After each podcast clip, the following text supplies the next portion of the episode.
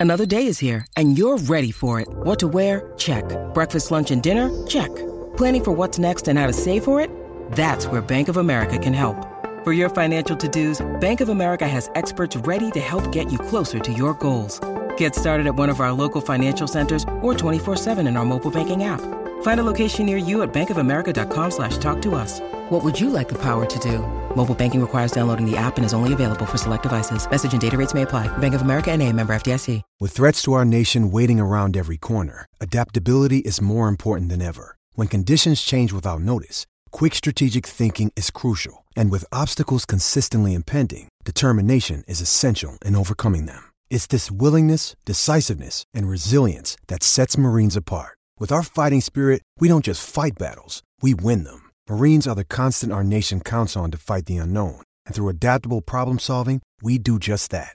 Learn more at marines.com.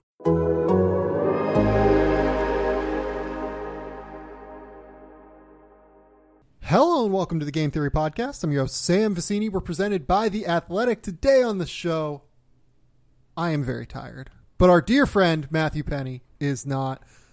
We're here. We're going to talk a little bit about JJ Redick at the top. We're going to talk some more NBA draft preview for the 2022 class. Uh, some of the forwards, so some of the bigger wings, forwards. You know, it's it's hard to like positionally place some of these guys, but you know, we're not necessarily talking about the skinnier wings, the true wings. We're talking about the guys that are going to play more up the positional spectrum at the three four, as opposed to like the twos, the two threes, etc. Uh, we kind of had to split it because there are a lot of these guys, aren't there, Pennie? There were a lot. Yeah, we, we kind of went back and forth on names, and let's do this one today. Let's save that one for next week. So if he's not, you don't hear him this this time around. It, it'll be the next time around. There's a lot, and split hairs a little bit on on four threes versus three fours, but we we did our best to make sure it was divided. Yeah, like it, it was kind of funny. I was trying to figure out. Okay, do I place AJ Griffin here? Do I place him in the next one? I kind of just decided to place AJ Griffin in the next one. He probably fits here, but I, I don't know. I just kind of went for it. At the end of the day, there, there's no rhyme or reason to this uh, in any way. mostly just because I'm very tired, Pennie, because I had my own personal hell occur last night. You have to def- you have to define that personal hell for us. personal hell for it me varies person person. Is that moment where the fire alarm battery is dying in the middle of the night, mm. and it's mm. always in the middle of the night. It never no, fucking happens. It's, it's, never in the afternoon. In the middle of the day. It never happens in the afternoon. It never happens in the morning when you're awake. I work from home. There are plenty of moments where this could happen for me, and I could just replace the battery in the fire alarm, but it happens every time in the middle of the night. And you hear that chirp, and you hear that chirp, and Laura and I, we obviously live in Melbourne in this new house that we just got, right? We have to like turn off the main power to our house and like already, already reset. Seems like too many steps for me. Yeah, and like reset the fire alarm. This whole process takes, at the end of the day, probably about two hours uh, for us to finalize it. So I don't know. I'm working on like four and a half hours of sleep. I'm a little bit delirious, but yes, my personal hell is that little chirping noise that the fire alarm makes in the middle of the night, every single time in the middle of the night, whenever you're trying to sleep. At least you knew where it's coming from. There, there's some. I think we have a carbon monoxide detector downstairs, and it took me like a day to, to try to pinpoint it. So it beeps and kind of like pause, get an athletic stance, like where's it going to go again? Then you run the kitchen, you run upstairs. I had a similar personal hell actually about a year from a year ago. In uh, last September, my, my friends and I got a place up in New Hampshire, and uh, I actually went with my wife. My son was young, and we weren't sleeping really well, so he stayed at home with my in laws. And uh, we, we had a good time with my buddies, and we go to bed. It's like 11 o'clock. It's like, great, we're going to get seven hours of sleep. Same thing. Three hours later, all the alarms of the house start going off. So I, I thought one of my friends had, had done something or, or been uh, a little too um, rambunctious, perhaps. And we wake up and everybody person most likely to have done this. Our mutual. well, it was his house that uh, that he rented. It wasn't him. So we're all kind of like waking up, pointing at each other. It turns out that somebody had left not one of our friends and like hit the uh, power box or voltage box or whatever. So the trip alarm for the place to like alert everything was this internal system where every fire alarm is going off in the house. So we're taking the batteries Oh off; it's still going. It was it was also a nightmare. Uh, just as a quick transition, though, it is September 21st, which uh, Earth, Wind, and Fire has reminded us this night we have to remember it. So we're going to make the most of it because uh, September is one of the best wedding songs of all time, and uh, it's a good kind of prelude into riding a wave of good energy into this podcast, aside from our, our endless chirps and lack of sleep. Yeah, um, I still haven't watched it yet, but uh, Demi Adejuyigbe, I believe his name is. Um, he's like a TV writer. He does a video every year on September 21st, basically to the Earth, Wind, and Fire song, and it's great every year. Uh, I am uh, go go follow Electro Lemon because that's uh that is a fun thing to do every single year. Um, okay, so let's uh let's talk about JJ Redick real quick. So JJ Redick, uh, in the middle of the night, in the middle of my disaster uh, Oh, fire oh, oh, alarm situation. Your night, yeah. It was it was about 9 a.m. Yeah. this morning, but your night, yes. Yeah, uh, JJ Redick uh, announced on his podcast, The Old Man and the Three, uh, that he's retiring, and that's a bummer. I, I will say, like, JJ Redick is probably like J- there was a time where I really liked Duke a lot and rooted for them when I was like, you know, 12, 13, 14 years old. And he was certainly my favorite player uh, in like the basketball playing community. Uh, this was what you did you overlap with JJ Redick playing college basketball? I did because I distinctly remember our beat reporter asking us, "Player of the year, who would you take, Adam Morrison or JJ Redick?" And I voted Right. for Stephane Lasme for UMass uh, because it had to be a Minuteman. Uh, but similarly, I I love JJ Redick. The absolute best teammate in the world, Matthew Pennie. Just the that, that was my job, man. in the world. Energy giver. Um, it, it's just fascinating to me the way JJ Redick has, like the way his career has gone. I think it's one of the most fascinating like basketball careers in the last two decades, easily. Just because, if you remember, and I'm sure you do, but like for the people out there, like JJ Redick was fucking hated.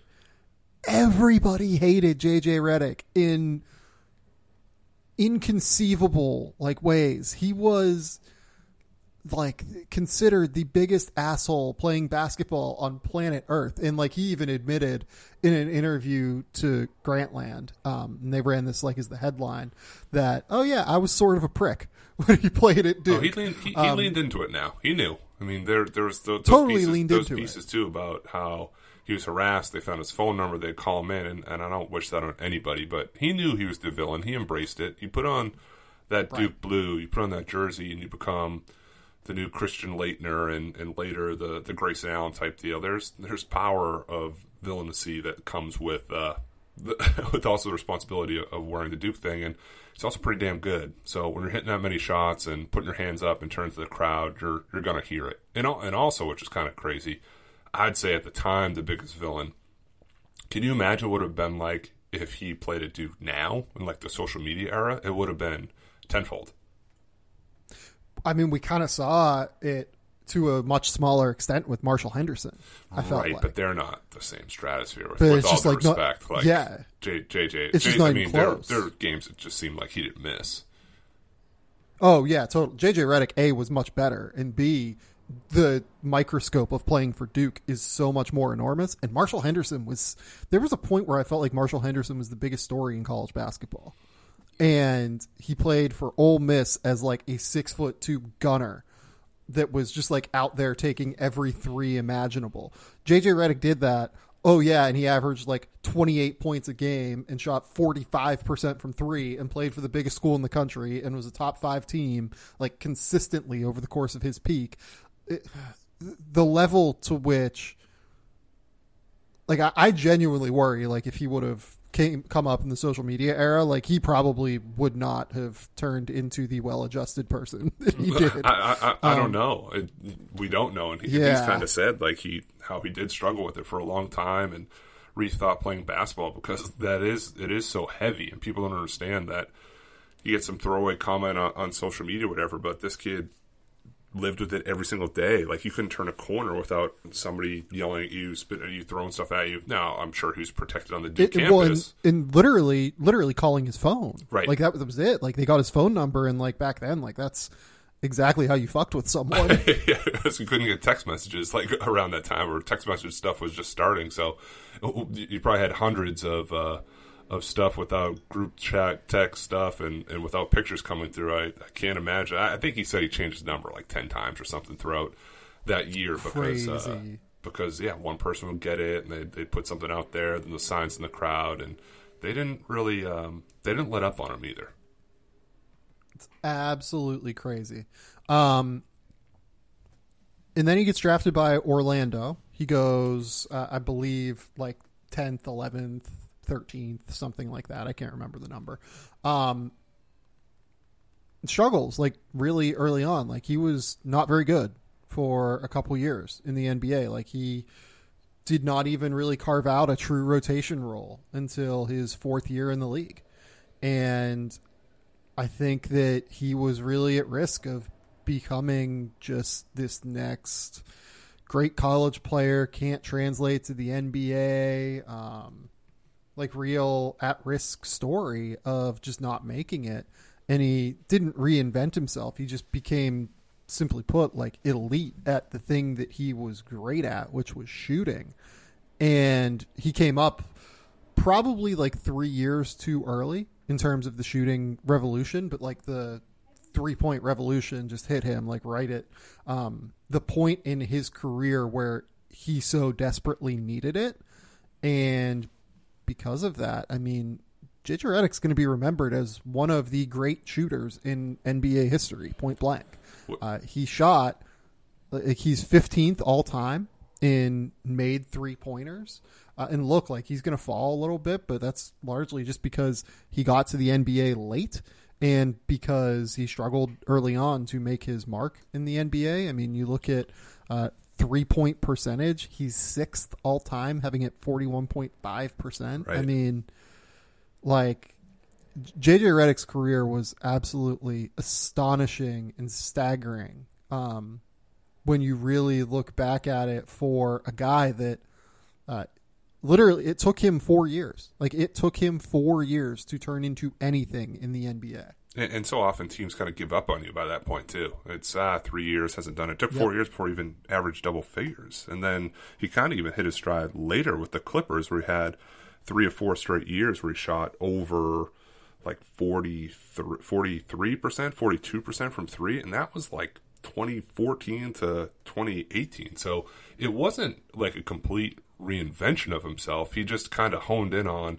this elite special skill and made shots. It's the the laziest uh, argument ever, but when you look at the numbers too, like it took him a while to kind of I'd say get acquainted to the style, the speed, the pace of play, the physicality of the NBA, and then what he did. You're right. He he was just a little bit ahead of his time. Whereas his numbers, I don't know if the percentages would be as high, but the scoring stuff would probably go up if he had gotten the league about four years later, and he still had about four years now, uh, as opposed to Yep. retiring at, at 37 still. I mean, at 37 to be playing and, and making shots the way he did. And I remember as little as late as like a week ago, there's some stories circulating that he was going to sit for a while, wait and see if he could latch on with a contender in January, and then now like today he's hanging up and retiring, which I get it. I'm I'm a similar age. I, I know and I can't imagine the the toll his body has faced, especially coming off screens and, and getting elbows and trying to fight through it every night for as long as he has but a, a good story of he was this absolute rock star celebrity villain in college and not a guy that kind of went away after a year or two like a, a johnny manziel or something where yeah it's, it's a cool college story then flames out like this guy created uh, an unbelievable legacy as a shooter Yeah, like it. Re- like I mean, there really was a lot of like Manziel there, wasn't there? yeah er, Like, early he- like he the manziel before the manziel Right. That's a crazy comparison. Like I never really thought of that until now, but there's just like a lot of that. The more you think about it, like he was legitimately one of the biggest stories like in sports, period, even though he was in college and people just hated him in the same way that they hated Johnny Manziel. Uh, It's that's that's a fascinating comparison, and, and the way that he turned it around. I mean, like there are so few NBA players now that are more beloved than JJ Redick, just like on a personal level. Oh, of even. course. I Um, feel like he's opened up a lot more with the podcast stuff, and totally. just you, you kind of get more humanized when you when you do that stuff and allow yourself to to kind of be the butt of the joke a little bit. And he's not 20 years old anymore, worried about what the Maryland fans going to have up in the crowd. And his stuff's really good and, and gets people to open up on on his show too. And uh, it's it's just it's growth, and you can tell like like us complaining about alarms in the night. I'm sure he'll have to deal with some of those fatherly duties uh, as he transitions here into just being a, a semi regular Joe with a, a really good podcast. Yeah, JJ Redick uh, made 130 million dollars So- in his NBA career. So what you're saying is he doesn't Um, have to do a podcast if he doesn't want to. uh, and I, I was talking to someone who works for a trainer yesterday, and there was a just like a conversation. I mean, like JJ Redick came up. I mean, he made what? Uh, just kind of looking through the numbers here, he made eight million dollars through his first four years, and then seven million dollars in his fifth year, like on the sec- on his second contract to start. So I mean, he made fifteen million dollars in his first five years, and then you know another twelve. So let's say uh, he was up to twenty-seven million dollars through seven years in the NBA. I mean, with the way that contracts are exploding, guys that can shoot even like close to the level that JJ Redick can shoot, those guys are going to make two hundred million dollars. Oh, I mean Duncan Duncan NBA, Robinson is signed for ninety. career. Yeah, and Duncan Robinson got to the NBA when he was like twenty-six. Right, right. Like I mean, Dunk, that, that The- it's the crazy, crazy to wrap your head around that. That Duncan Robinson's one contract is close to like the career earnings in in a sense of, of what JJ Redick did, and and even like as late as uh, I'm looking at now in 2018, 2019, he averaged 18 points per game. Oh, like JJ Redick over the last two years that he was in New Orleans, like he played it for Dallas like late this year. I kind of just want to erase that from my memory in a lot of ways. Um, he was part of some of my favorite sets that teams would run. He would act as like a screener for Zion Williamson, and opposing teams would just have like no idea how to defend it because like Zion would either be a freight train, you'd have to like play drop with like two on the ball in order to just like slow him down physically, or else he was just getting to the basket and scoring, or you'd have to like switch the action and the guy who's guarding JJ, who was probably like a small guy to like chase JJ Redick around the screens or even just like a wing who would just have no chance to deal with Zion. Like so, some of the shit that they've they were running over the last couple years, like it, it was some of the most creative stuff that I've seen in a while. And like, you know, people will laugh at that and go like, "Oh yeah, that's like funny," you know. It's not new basketball to just have like the great shooter screen on ball and then pick and pop and you know do all that stuff. But I mean, they would do some really creative stuff off of it, like. uh JJ would come up and like rescreen, or like he'd pop and then Zion would come over and rescreen for him. Like it was just really, really fun. And uh, he was like 35, 36 right, right. doing that. Well, Van, like, Van, Van Gundy also knew how to play to his strengths because he coached him before too. yeah, and Alvin Gentry as well, like because he was there too. Like it was, uh, man. Yeah, I, I will miss watching JJ Redick uh, do just like fun shit like that. I, I mean, like his best years, you could say, came in Philadelphia when he was 33 and 34. Uh, like if anyone's like worried about Duncan Robinson living up to the contract, I mean, um, if he's willing to put in half as much work as Redick did, I mean, there's a good chance that he's going to continue to age pretty well. I would say. Yeah, seems seems like he does. Do we think that definitively this is over? We're not going to talk about this in January, February, where he latches on with somebody. I, I mean, look, like people will talk about it, but I, I'll take him at his word. You know what I Sure. mean? Like I, I think it. seemed pretty thoughtful and definitive in terms of just the statement he made before his podcast. Like, I, yeah, sure, I'll, I'll take him at his word. I'm sure people will discuss it. I'm sure that some NBA team that needs shooting will call CAA in February and be like, "Hey, is there any chance like JJ might want to do this again?" And you know, I, I guess that he'll have to come up with an answer then. But until then, I'm I take him at his word. Yeah, he's, you know, he's, he he's, pretty. he's found his happiness, but there's still there's based only a year ago, even. And if we want to erase the the last stop, there's there's probably still some gas in the tank. The light's not on E yet. There's still some stuff in there if you wanted to push it. Oh, totally. I think there's absolutely some gas in the tank still if he would want to play, but maybe he wants to go out where he's not just like hanging on. I don't know. Um, but the, the statement seemed like pretty thoughtful and definitive. I thought so. Um, let's move on. Let's go from 37 year old gunners to 18 year old shooters and floor spacers. Uh, until then, though, let's uh, take a quick commercial break.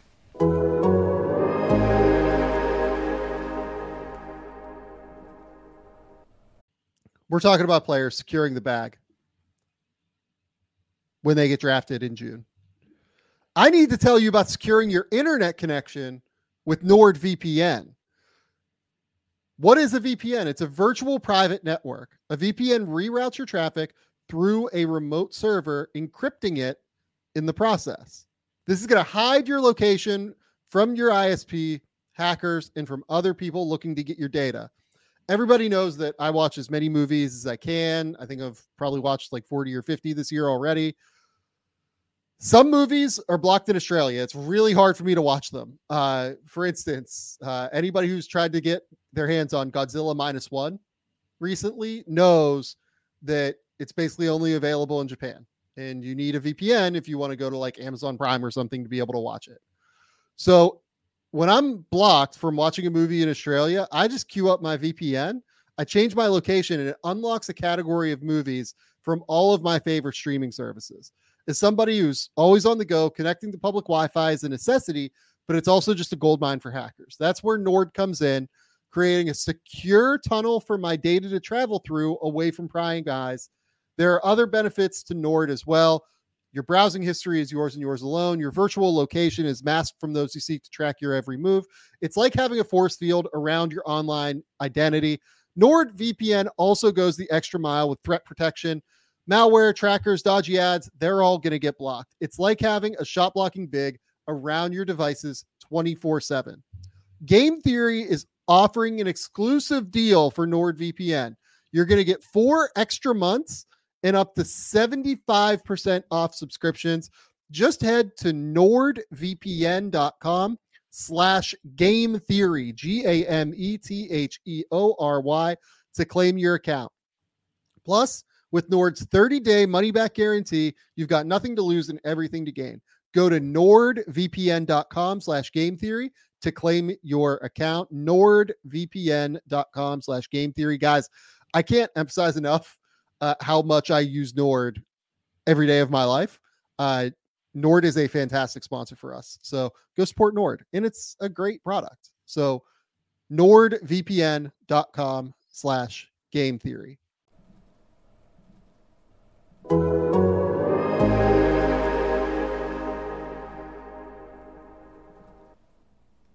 Okay.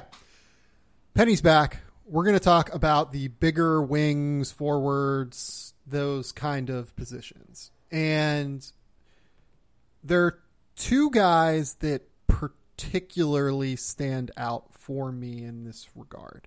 Um, maybe three, but I, I think that there there are two that are just slightly ahead of Caleb Houstan for me. Uh, the first one is Patrick Baldwin, and Baldwin, from my discussions with NBA teams and college coaches over the course of the last like three weeks or whatever, it seems like he is pretty polarizing for them. And I can't really, I understand why, but I also don't because he's six foot nine and he's like the best, like six foot eight and above shooter I think I've seen for someone that is that young. Like I remember when he was 16 and I was like, "Oh no, this guy like could shoot in an NBA game. He couldn't do anything else, but he could shoot in an NBA game right now." Uh, I, I'm a, I think I get the impression I'm a little bit higher on Patrick Baldwin than what other people are, just solely because of what we talked about with JJ Redick and Duncan Robinson a minute ago, where shooting is just such an incredibly important skill. And if you can shoot at the level that Patrick Baldwin they kind of already can and certainly has potential to grow into, it's just kind of hard to miss, I feel like. I, am on board. I'm I'm higher than most, I'd say too, and he's going to Milwaukee next year to play for his dad, who's the head coach, and he opted to play for him as opposed to all ties together. I was back to Duke. He was potentially going to go to Duke, but he didn't. So he, he also like I applaud that move, but it, it also may create some of these narratives we're talking through already, making it tough for him to enter this top three conversation just based on conference schedule and, and limited marquee type prospect games. And I know the counter will be, well, Ja Morant went to Murray State, but Ja Morant's kind of pop of what he does as a skill is different than Patrick Baldwin's, I'd say. I, I, I really like the shooting and at his size at, six nine looks like he's still growing. Really high release on that shot too that he can get off from anywhere. He's stronger and more confident in his game than he was a year ago. The high school film I watched in the past season, it looked like he was kind of first to strike and initiate contact more in the post, and he used that length more around the basket. I wanted him to be a little bit better at the USA U19 World Championships, is under eight points per yep. game it wasn't. Uh, it's not a knock on him. He he played his role. He hit open shots. He passed. He moved. He cut when the lane was open. Uh, I want him, and that ties into. I want him to develop more of that takeover gene. He played on a loaded grassroots team at Phenom U. Obviously, this U19 team was was loaded. At Milwaukee, it'll actually be a benefit where he's going to be the alpha on the team and, and leaned on and relied upon to score the basketball uh, at significant rate throughout the year in, in almost every single game that they play.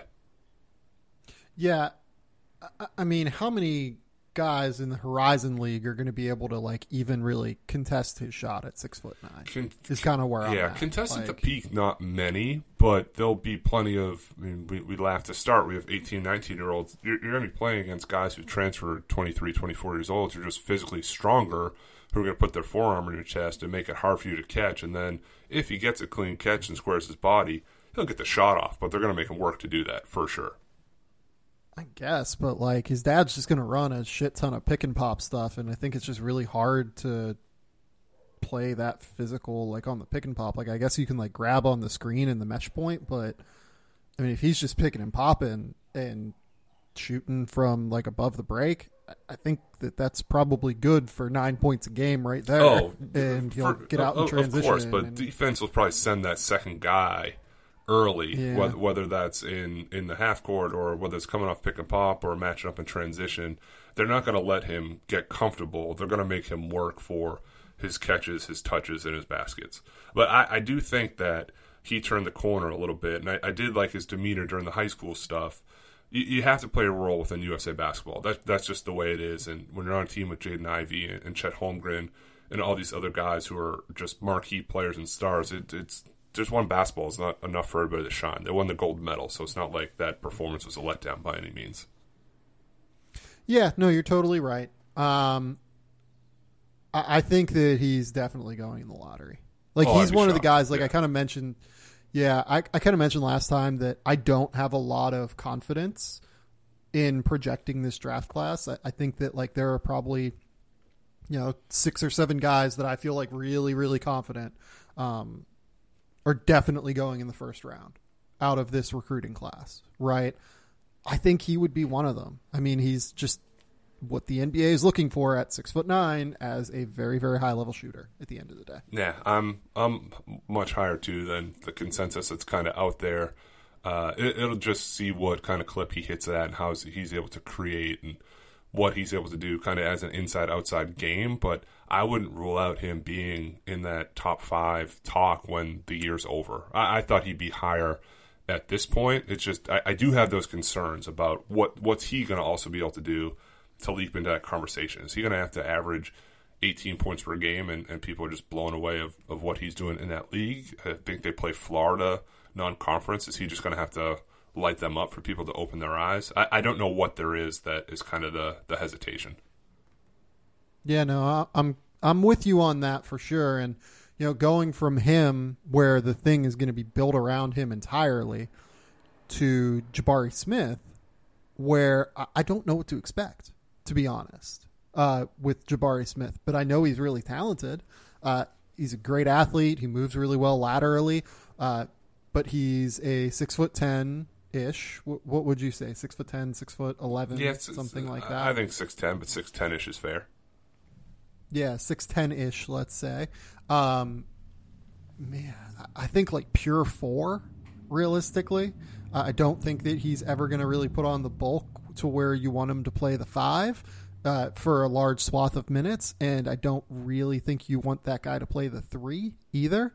Um, six foot ten, athletic four man that's going to Auburn, who has a really smooth looking shot, uh, has great lateral agility. Uh, insofar as like I think he probably projects to being pretty switchable, although the tape there is a little bit mixed, not due to athletic tools, but just due to like um, wherewithal and just like knowing uh, awareness and knowing situation and everything defensively, as you would expect for you know 17 year olds, 16 year olds when you're watching tape, uh, trying to adjust to playing semi high level defense or at least like trying to play defense pretty good weak side rim protector. Like, just does a lot of the things that NBA teams are looking for, but I, I just don't know how it looks on an NBA court at the end of the day. And I don't even know how it looks, certainly for Auburn, where he's probably going to be lined up next to Walker Kessler and he's,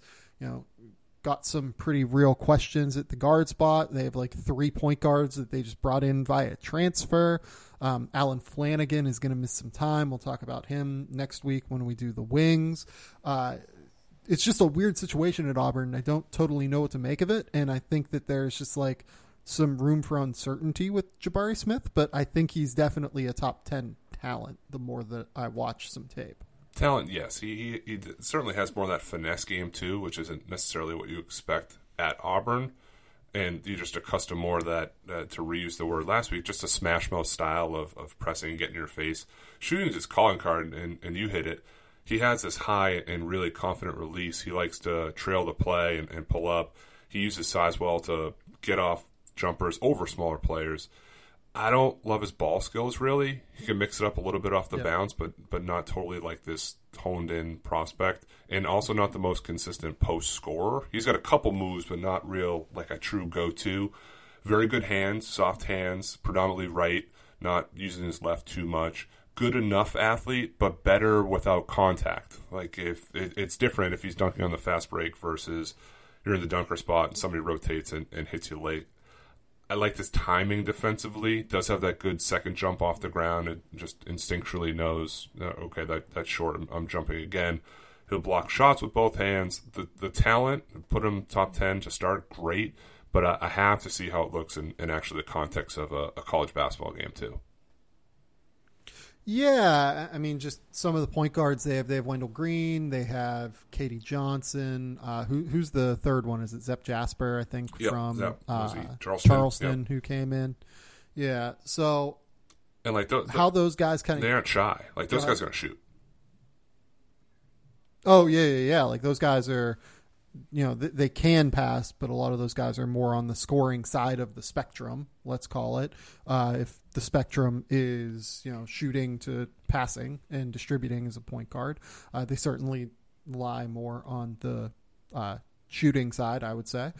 But I mean, he's really gifted, and I think it's just going to be like really, really hard for him not to be productive on some level.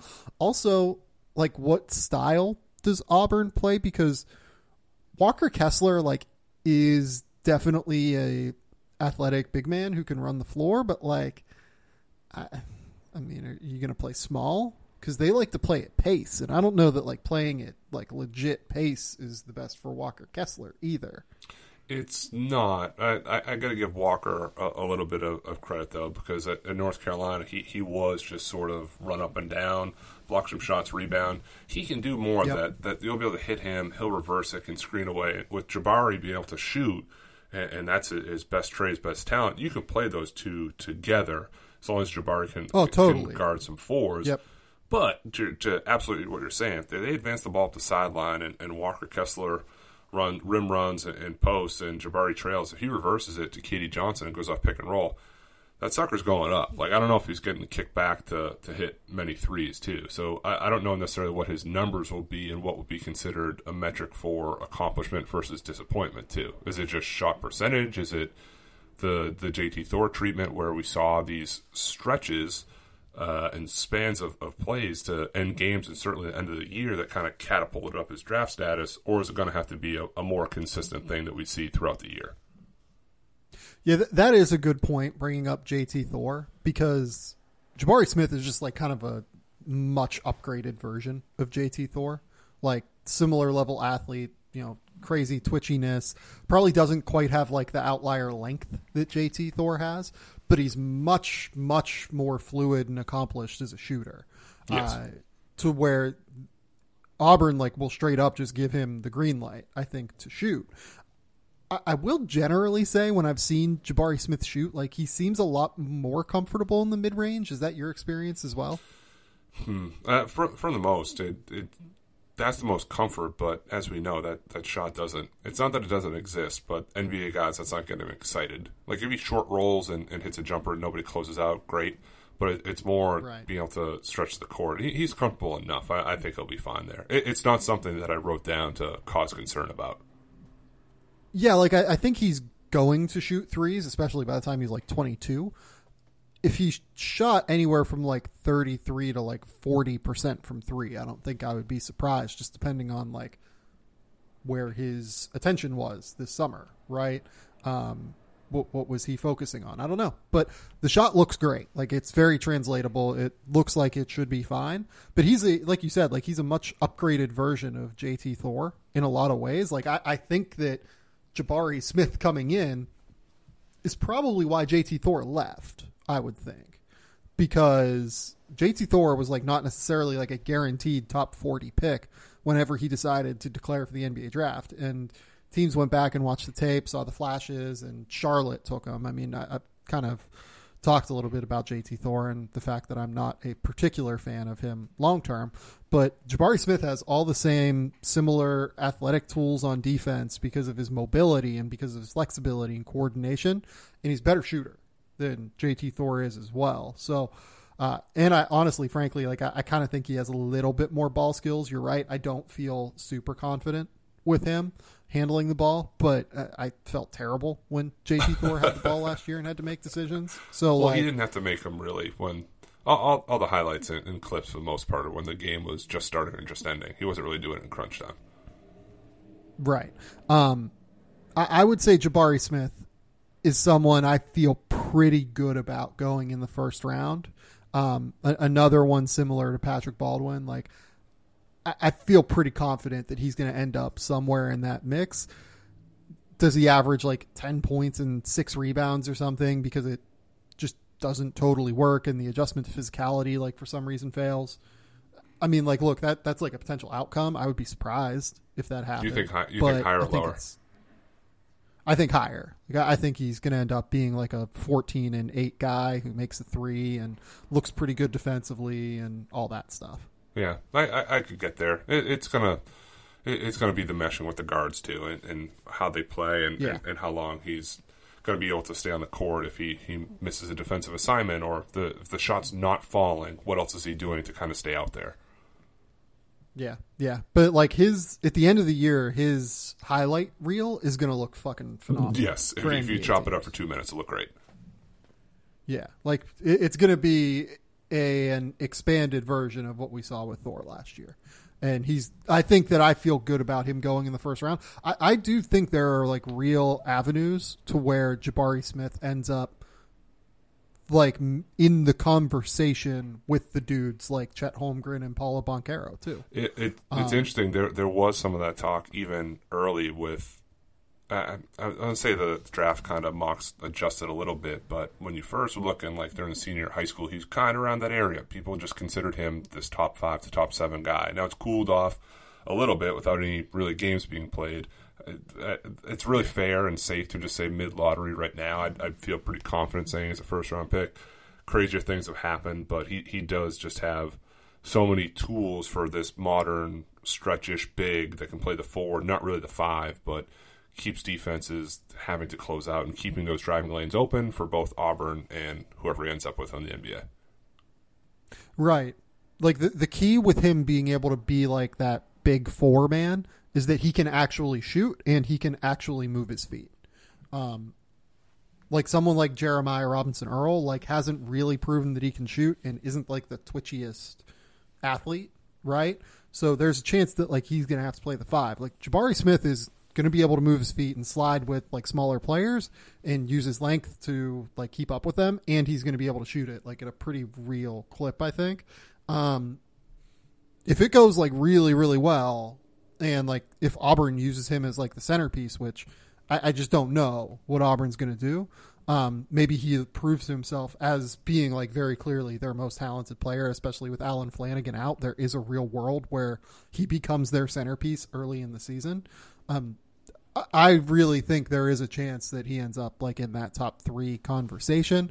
I, feel much more confident having him around like that five, six, seven mark to start the yeah, year. Bruce Pearl's good at curveballs. He had to deal with Sharife Cooper not playing to start the year last year. Has to deal with Allen Flanagan out this year. He's he's used to adjusting, so I, I wouldn't be surprised if he's kind of scrapped his initial plan. The new one involves more of Jabari Smith, just for everything you said you're going to have this scoring and offensive hole that Allen Flanagan being out creates. Yep, totally. Uh, okay, the next one for me is Caleb Houstan. I have him just like slightly lower than Patrick Baldwin and Jabari Smith. I have him like late lottery ish range right now. He's going to Michigan. He's a six foot eight kind of combo forward who I think will probably play mostly the four for Michigan this year. We think, right? Yeah, sort of that Franz Wagner type role.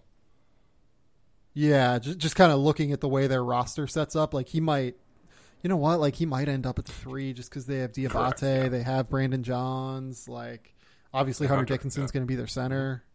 Yeah, I mean he probably is going to be their three man. I think he profiles much better at the college level at the four though. Oh, that, that that's what I think too. And uh, as soon as I said Franz Wagner, I said, yeah, they also have Moussa Diabate, who I think is is similar to that, but they're they are different prospects. I mean, I, the ironic thing about Caleb Houstan is he is a big shooter, and he shot thir- uh, seven for thirty-seven at the FIBA U19s for a nineteen percent clip. Yeah. But he still averaged seventeen points, six rebounds, two and a half assists. So I- will give him credit because I always sort of sort of thought he'd be this catch and shoot guy trailing to play, and that would be his game because that's what it was when he was at Montverde Academy the first time I saw him. Maybe the second time I saw him because he was on that Cade Cunningham, Day'Ron Sharpe team uh, Moses Moody. I mean, whatever. Name a first round pick. They probably went to Montverde Academy. And then he's expanded and he, he's added dimensions off the bounce and finishing more in the lane. And he's by no means a jet, but he finds his way into the paint. And uh, I, I, am drawn to his feel offensively. That's kind of why I said the, the Wagner thing. He knows when to back cut, go back door when overplayed. And he relies on brains more than simply just being more athletic than other guys. Yeah, totally. But like, do you feel good about him being able at the college level to comfortably put the ball on the ground and like attack a closeout and drive to the rim and then like make a decision off of the pass? College, yes. I'm I'm firm yes there. And NBA is different mm-hmm. because mm-hmm. there is sort of like this paced Kyle Anderson type approach game. Like he's he's has a decent first step, but he's not going to beat in the first step plant than his left foot and rise up and dunk. That's just not really his game. The FIBA film, though, he did kind of play this this bigger for Canada. I'm sorry, he played this kind of like bigger facilitator, initiator type role that I just hadn't necessarily seen him play yet. So I don't want to write him off because there could also be more stuff there to unpack as a prospect. At his size, with, with the ability to shoot and, and play multiple positions, I don't know how it works with Hunter Dickinson and Moussa, but it, it, he's a guy that's going to be hard to take off the floor just because how much he affects the game offensively. Yeah, I just I don't think he's like you said. He's not a particularly explosive athlete in a way that concerns me uh, in regard to translating to the NBA. Like Michigan's going to be able to play so long this season. They'll play Hunter Dickinson at center and play like a ton of drop coverage. They will play Brandon Johns, who's like a six foot eight four man. They'll play Diabate, who's like somewhere between six nine and six ten and has like crazy length. And then they'll play Caleb Houstan, who's six foot eight, like at the three pretty regularly, I would imagine. Like that's going to be a very very long team that just covers so much ground in college basketball. Like that court is just going to be so shrunk when teams play Michigan. Um, Michigan does lose a lot this year. Like I, there seems to be like this conversation about Michigan where they're going to be an unbelievable team again, and you know I think that they have a very high. Um, I think they're like considered like a potential top five, top six team, right? Yeah, something like that. Um, I mean, they lose a lot of defensive versatility from this roster. Like Franz Wagner was one of the best defenders in the Big Ten last year. Chaundee Brown was a great athletic, tough, physical defender. Isaiah Livers was a good defender who really knew his role within that scheme and did a good job on that end of the floor. Uh, they just don't.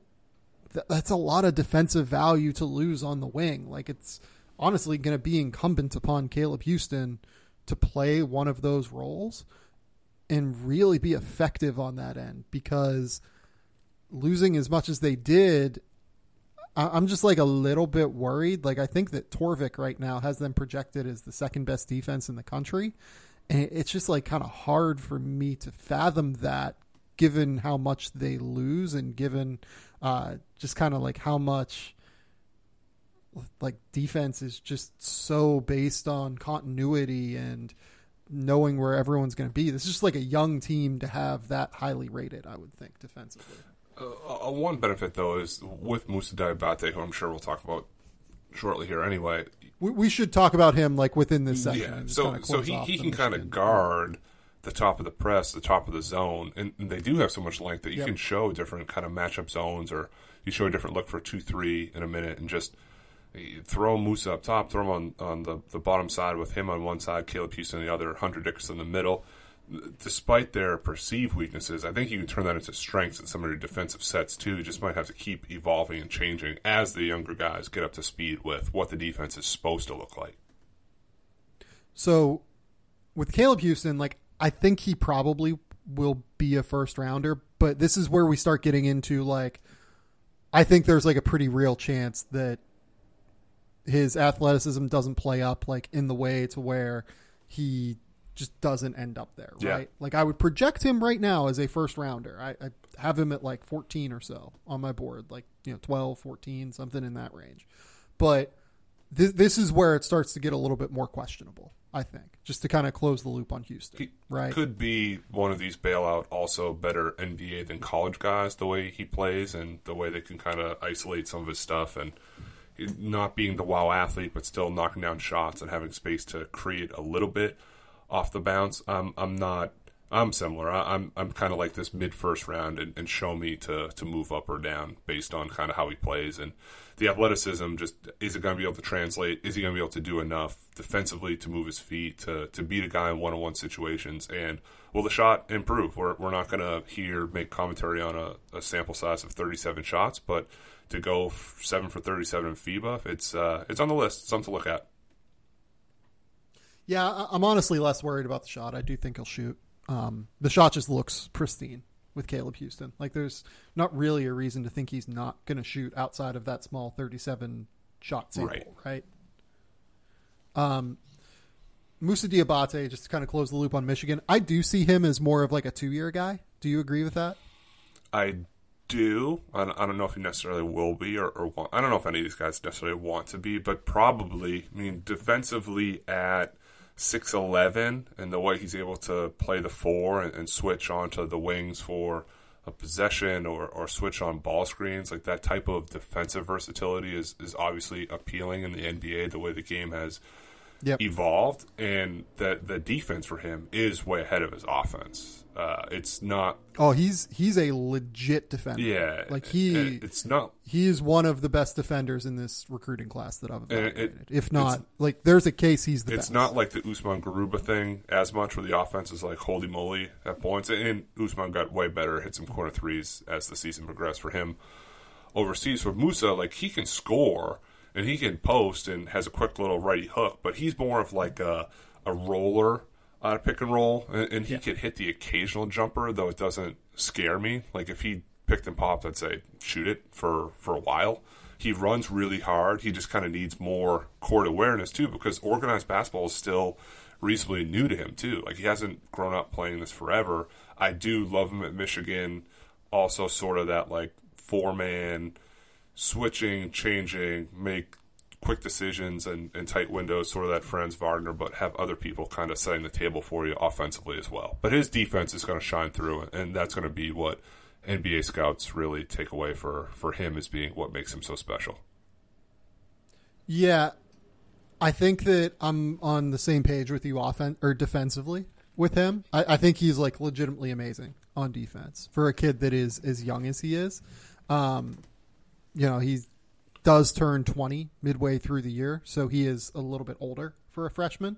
But even for a 20 year old, like where he is defensively, like the the switchability is a real thing with him. Like he can fly around defensively, like in a substantial way. Like, and the other thing about him that really impresses me is he doesn't get afraid. Like he's skinny, but like that dude plays hard and like plays through contact. Like that shit doesn't bother him. Like he wants to play physically. Oh, yeah. And as he puts on weight, um, like if he can get up to like 230 pounds over the next like three years or so, he's probably what like 210, 215 right now. Yeah, and, and, and he like works. that. I mean, he's transformed his body since being at, at IMG Yeah. Academy. I think he was at DME Academy before that, if I'm not mistaken. So he'll he'll put the time in to improve his body to get it where it needs to be.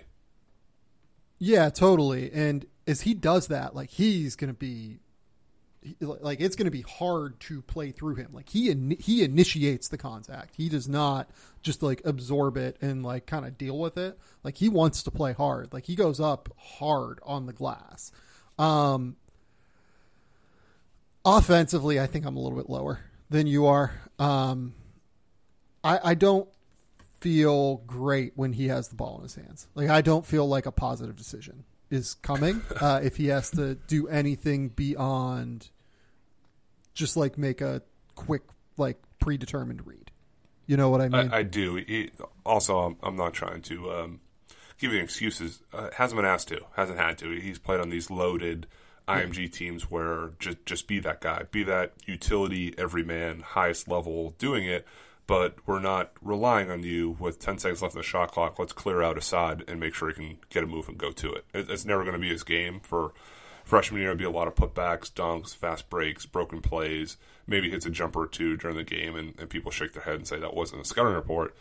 That's why I, I sort of agree that two years is better than one. But if you're 20 years old and then your sophomore year, you're looking at it, you're 21, 22, then people start saying, well, is he too old? Is the offense not getting there? He might have to strike if the iron's hot at the end of the season. yeah, I agree with that. I'll just be very interested to see what his minutes look like. He is theoretically a very good defensive fit with Hunter Dickinson.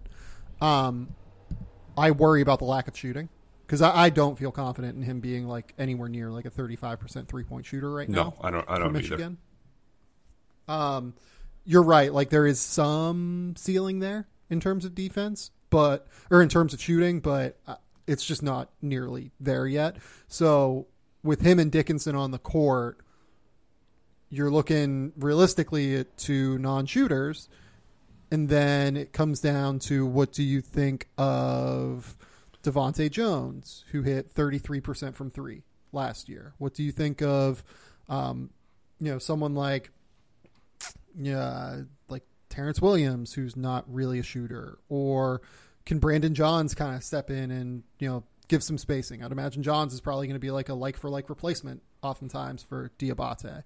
Uh, j- just like kind of an interesting like Um, if I remember correctly, like Zeb Jackson's not really a shooter.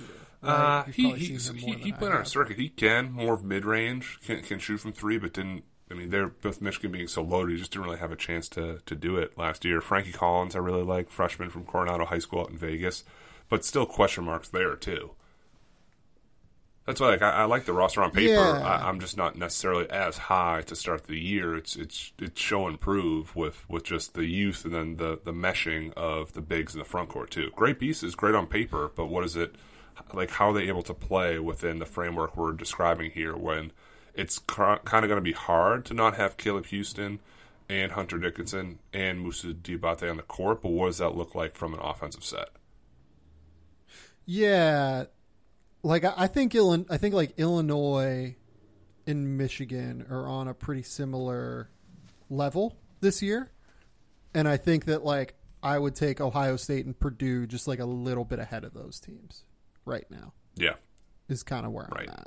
Uh, Michigan probably has the ceiling to surpass all of those teams outside of maybe Purdue. Like I, I'm like fucking all in on. Oh, Purdue. you were. talk about them at some Yeah, point. we were all in on Purdue Um, pre-tournament last year too. Now, now I hope they really get it right because they have everybody back. But we uh, North Yeah, Texas. I- it was North Texas they lost to, right? We we missed on that last year. Uh, yeah, I, I could not be more in on Purdue. I'm probably hilariously wrong, but um, yeah, Purdue and Ohio State. Like Ohio State just has a ton of depth and like a ton of guys that are older. That makes me think that they'll probably be okay. Um, and then they really, I think, took care of the defensive side of the floor in a way that they desperately needed to, like going out and getting Jamari Wheeler, going out and getting like true bigs that can actually play some minutes, and Joey Brunk, and then hopefully Zed Key's a little bit older. Um, yeah, I'm a little bit older, and you know we we can shift to the older guys now that are returning um, and talk about EJ Liddell, I guess, because that's just a nice transition. Um, in a second here, let's take a quick commercial break, though.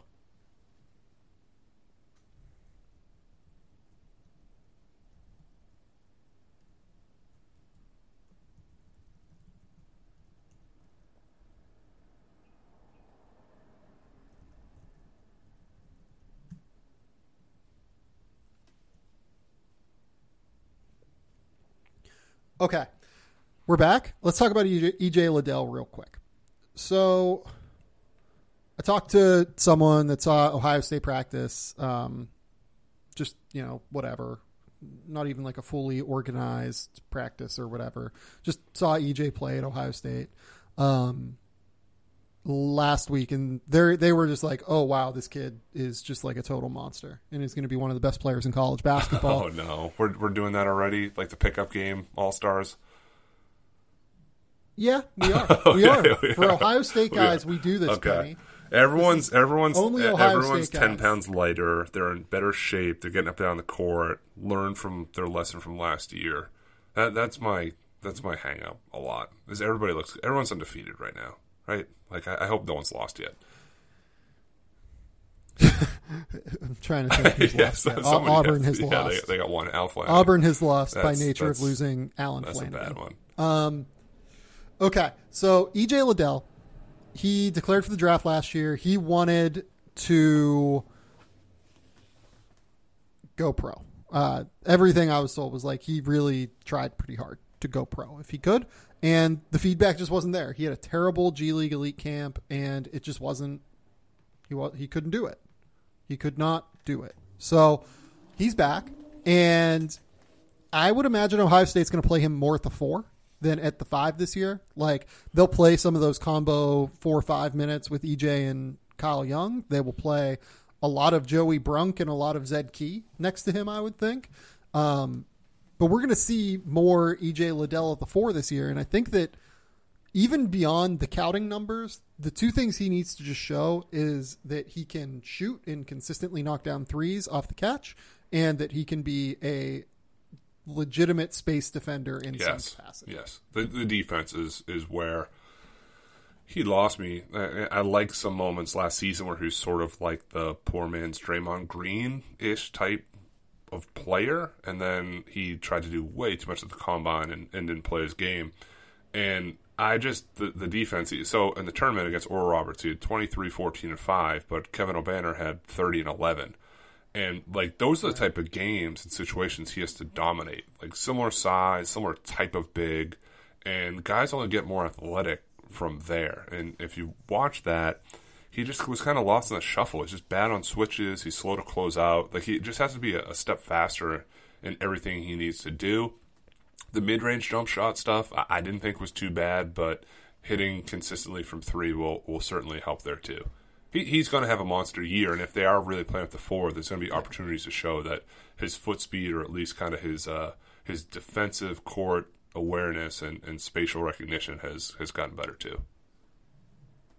Yeah, uh, it, it, just all comes down to those two skills for me. We'll, we'll just see what it looks like. I, I, don't necessarily know what it looks like, but I don't even know that it's worth like belaboring. No, that's it. EJ Liddell, right? If only like it, it's just simple. He's going to be one of the best players in college basketball. He'll be all Big Ten. He'll probably make the All American team. But in regard to his NBA ceiling, it will all come down to shooting and space defense. That was easy enough. Yes. Okay. Keegan Murray's a little bit more complicated, and I like Keegan Murray a lot more as a prospect than I like EJ Liddell. Um, I will note that like I think everyone is kind of thinking Keegan Murray is like this very young prospect who is um like still like way on the come up. Uh, he's like a month younger than EJ Liddell. Mm. Uh, he's going to turn 21, I believe, mid-season, and that's fine. Like no, or no, no, no, no. I'm sorry. He's actually already 21. Um, he turned 21 in August. He turns 22 before the start of his NBA career. That's right. Um, so he's actually older than EJ Liddell, and that's fine. I think that as he gets the kind of experience that he needs just like on court, and as he moves into a greater role for Iowa, he will show real like improvement this year. Like they're going to be good offensively, I think, in large part because he's around and because like they go out and they recruit Filip Rebraca, who could really knock down threes. So like spacing the floor is not going to be a problem this year. Jordan Bohannon is around to knock down threes.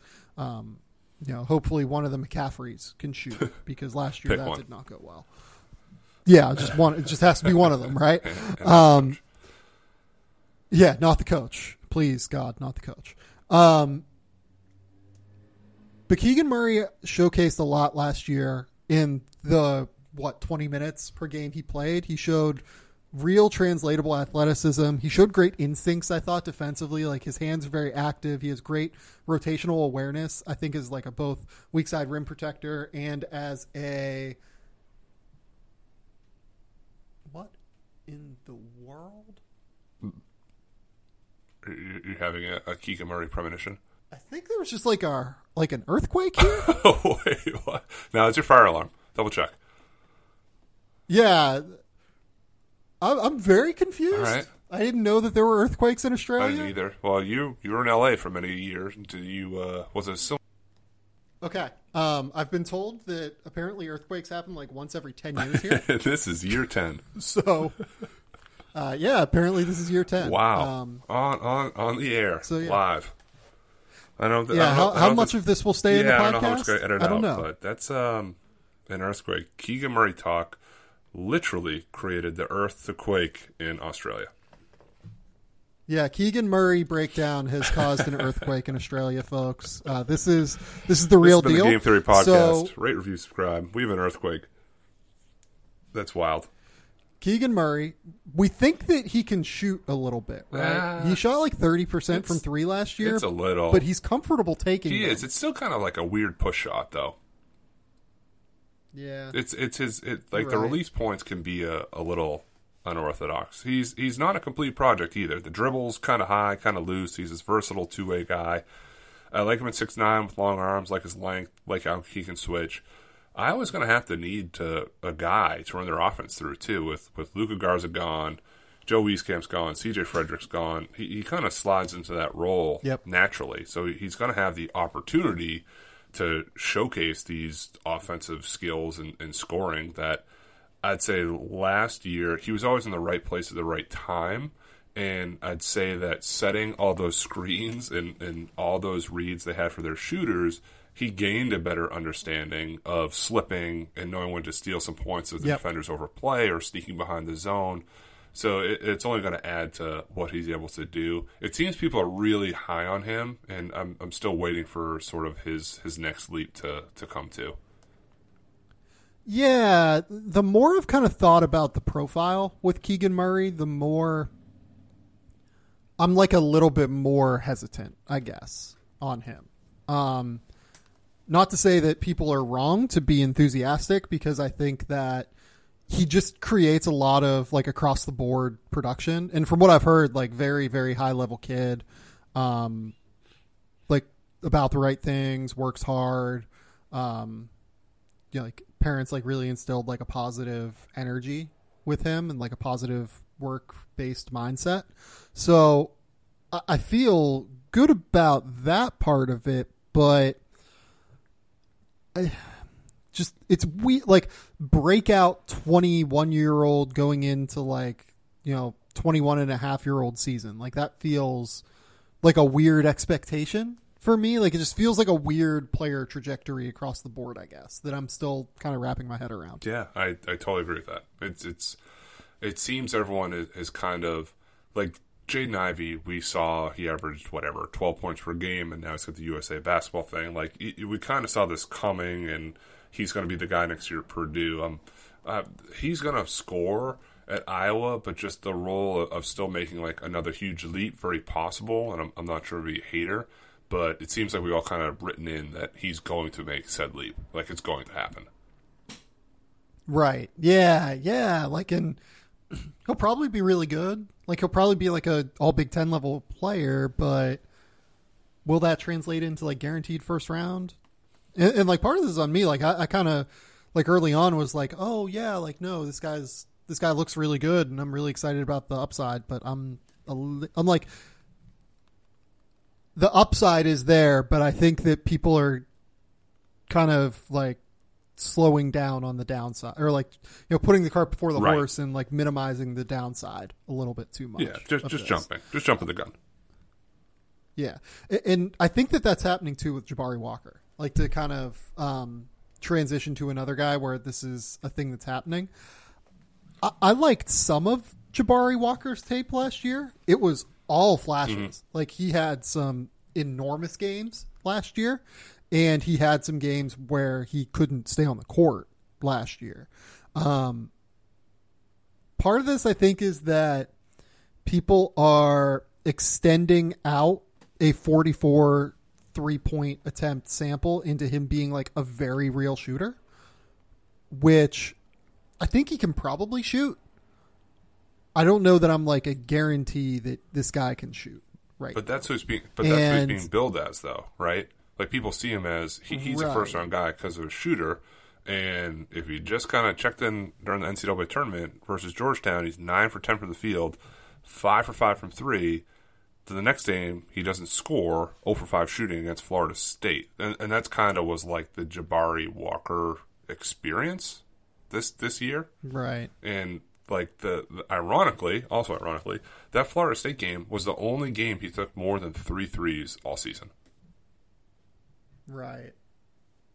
Yeah, like he had a couple of like monster games. Like against Cal, he went like 9 of 13 and had 23 points and 11 rebounds. Then against Utah the game before that, he had 15 points and 10 rebounds and uh, made a couple of threes in that game. But I don't know, like then after that quick like Utah Cal stretch, Utah Cal Stanford stretch over the course of his next uh what is this? This is 10 games here.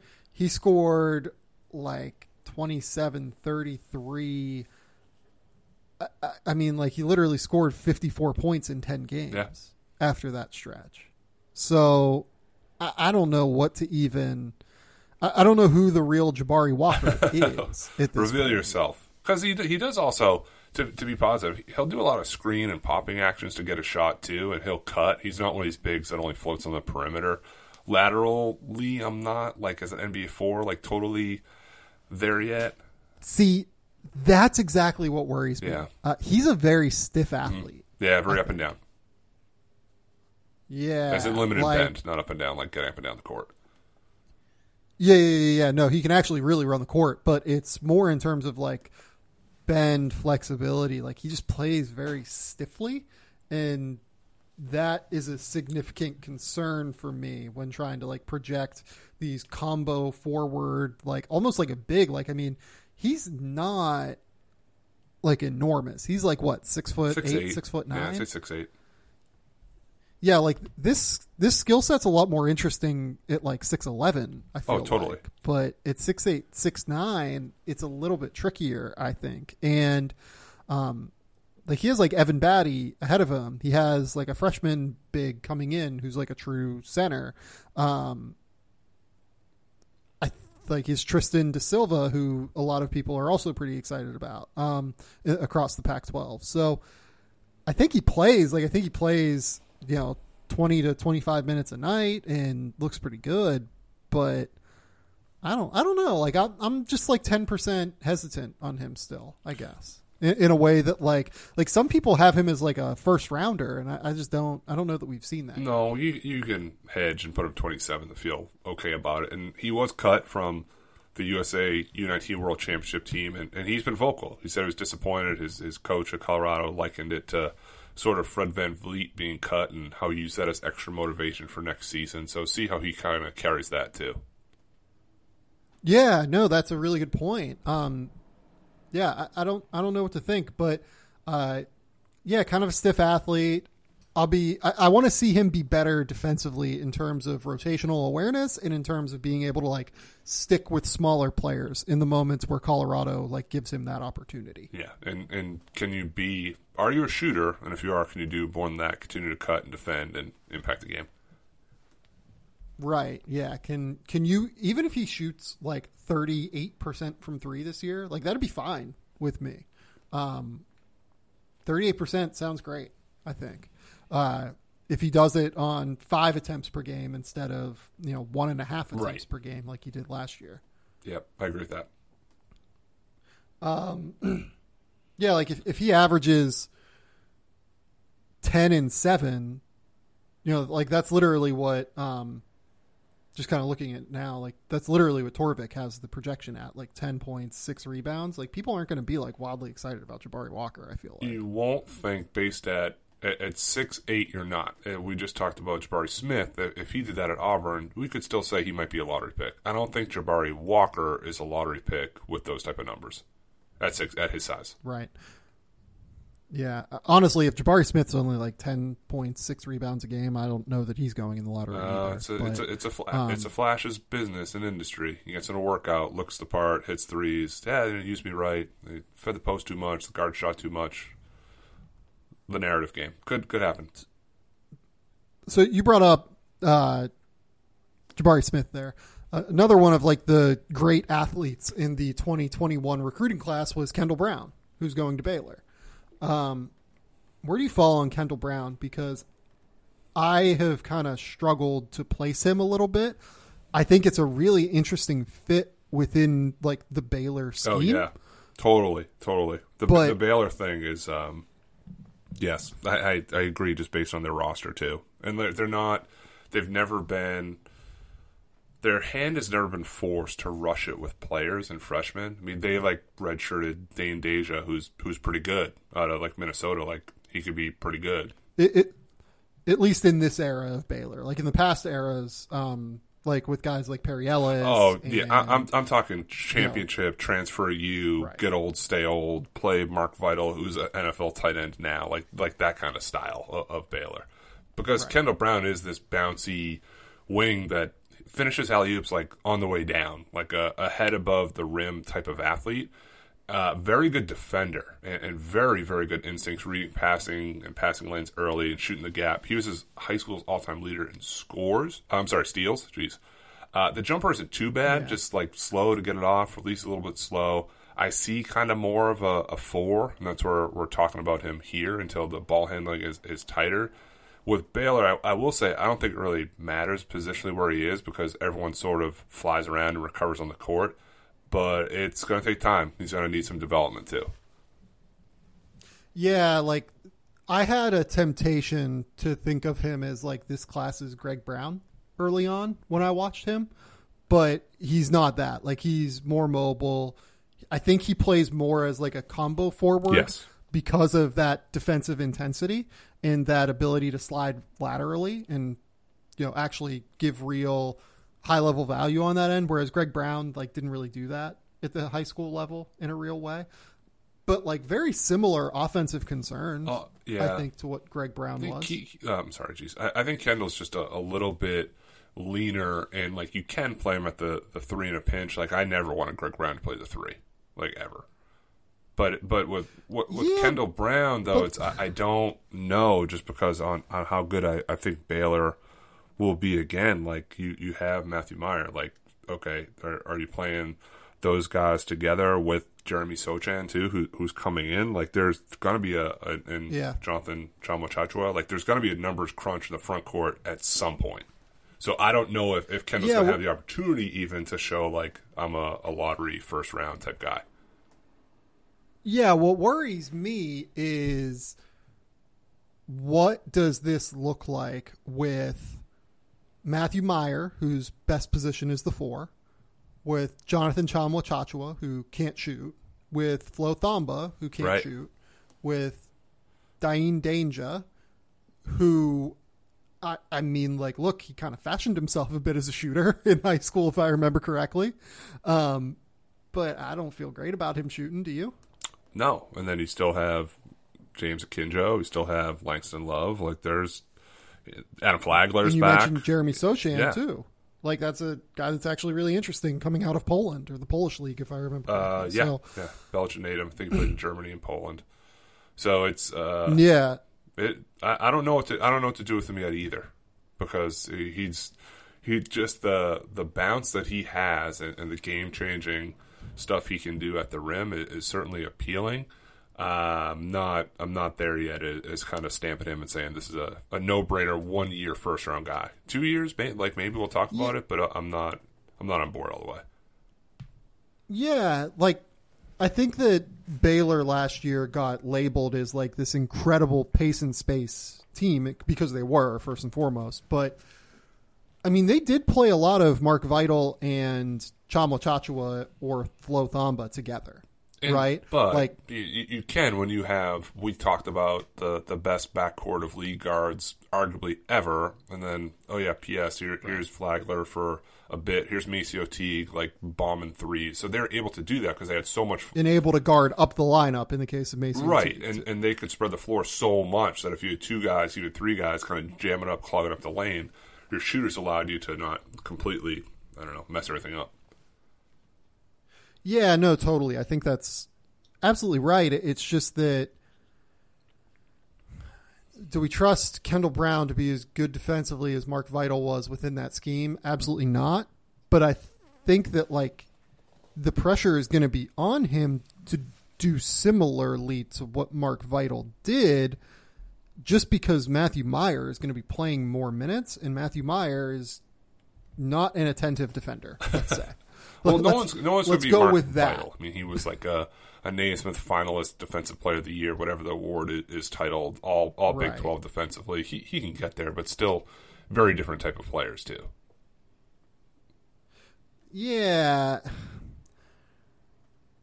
I kind of like the, and we'll talk about Matthew Mayer here in a second, but I like the combination of Mayer and Brown as a front court because I think that Brown brings a lot of what Mayer doesn't.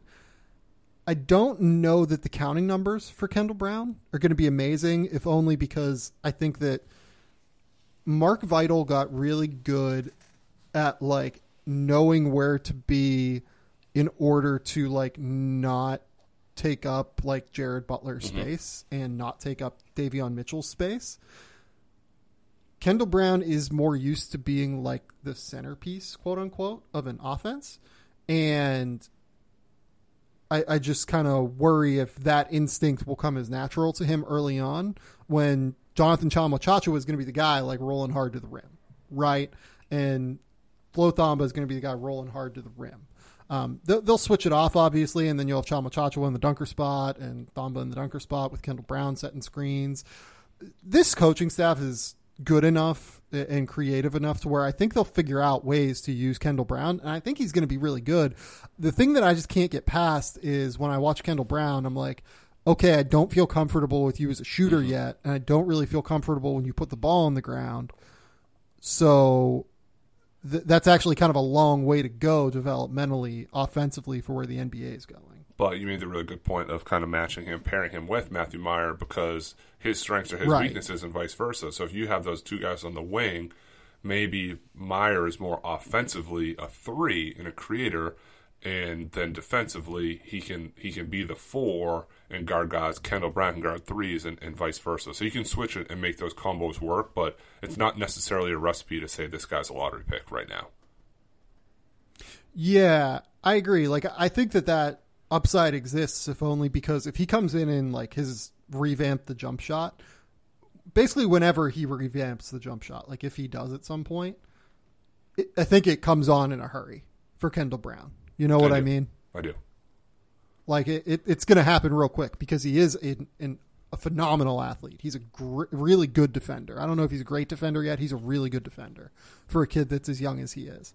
Um, I like him more than I like Matthew Mayer long term.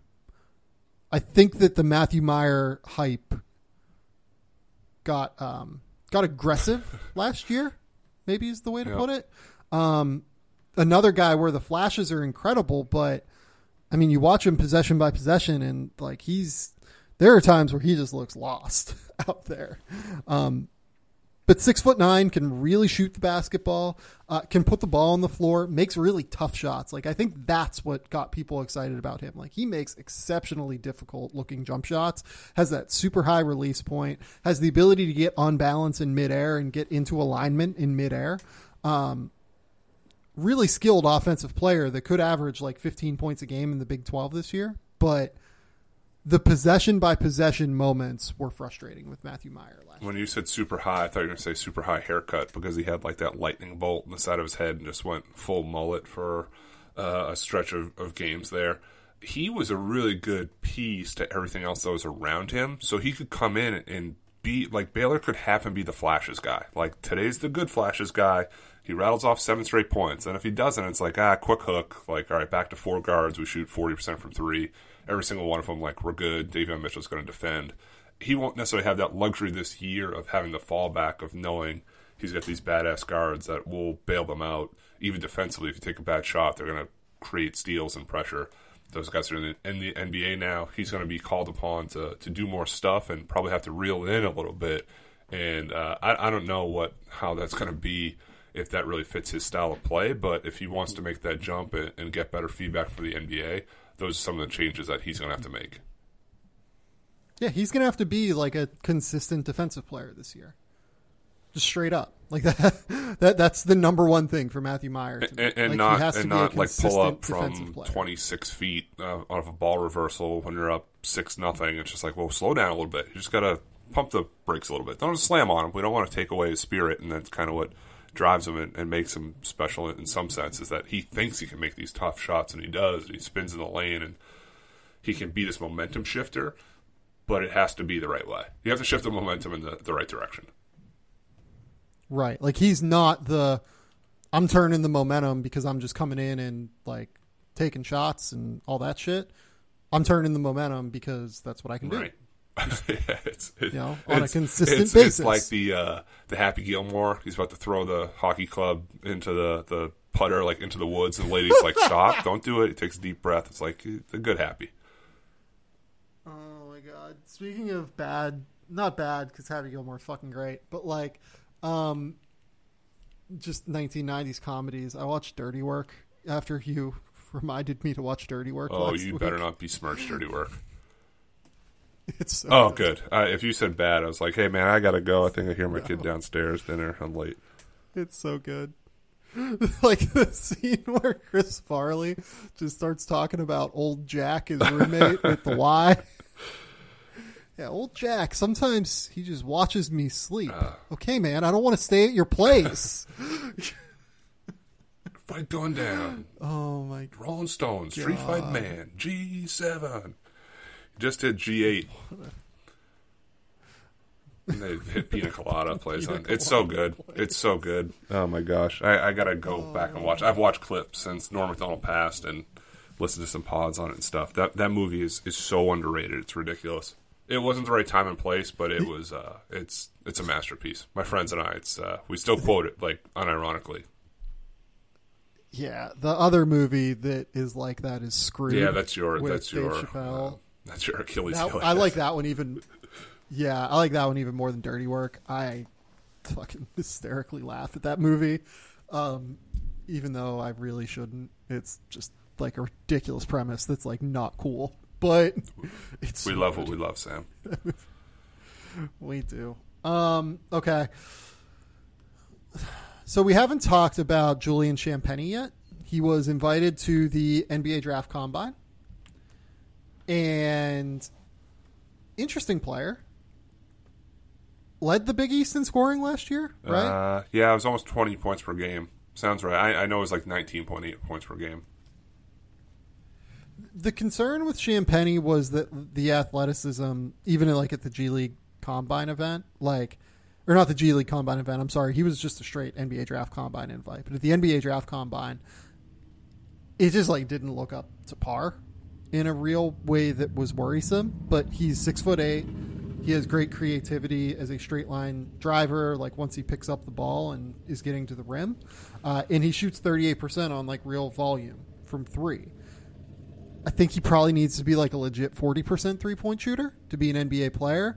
Uh, I think he has the like backbone of his game to get there. He, he's very physical, and it, it's when he's attacking you, it's it's downhill. It's that New York brand of, of tough basketball. He doesn't really have a lot of wiggle. His shot, it, it has to hit at a higher clip, and some like there's there's some kind of mechanical stuff that he could tweak too. Like the shoulders aren't always really square. His elbows both sort of jet out. You don't want to like totally strip it down because when you average 20 points per game and, and do shoot 38%, I, I was worried a little bit, and I, I just looked. He, he did lead the Big East in scoring. Our our friend Sandro Mamukelashvili was second.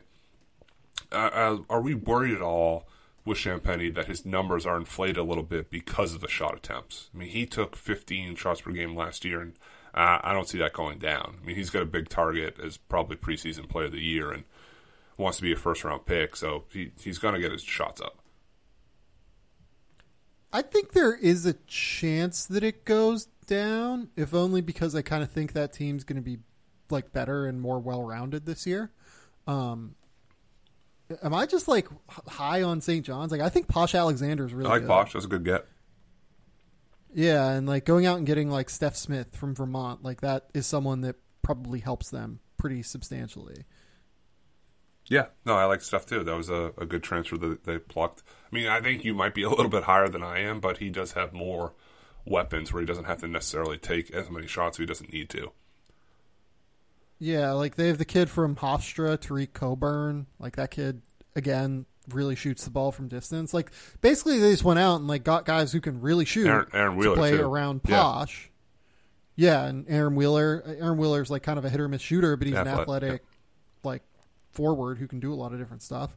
Um, yeah, they just like kind of went out and got like a couple of shooters and Coburn and Smith to play with Champagnie, and they'll play around Posh, and you know you'll have Joel Soriano who can uh, go up, set screens, defend the basket.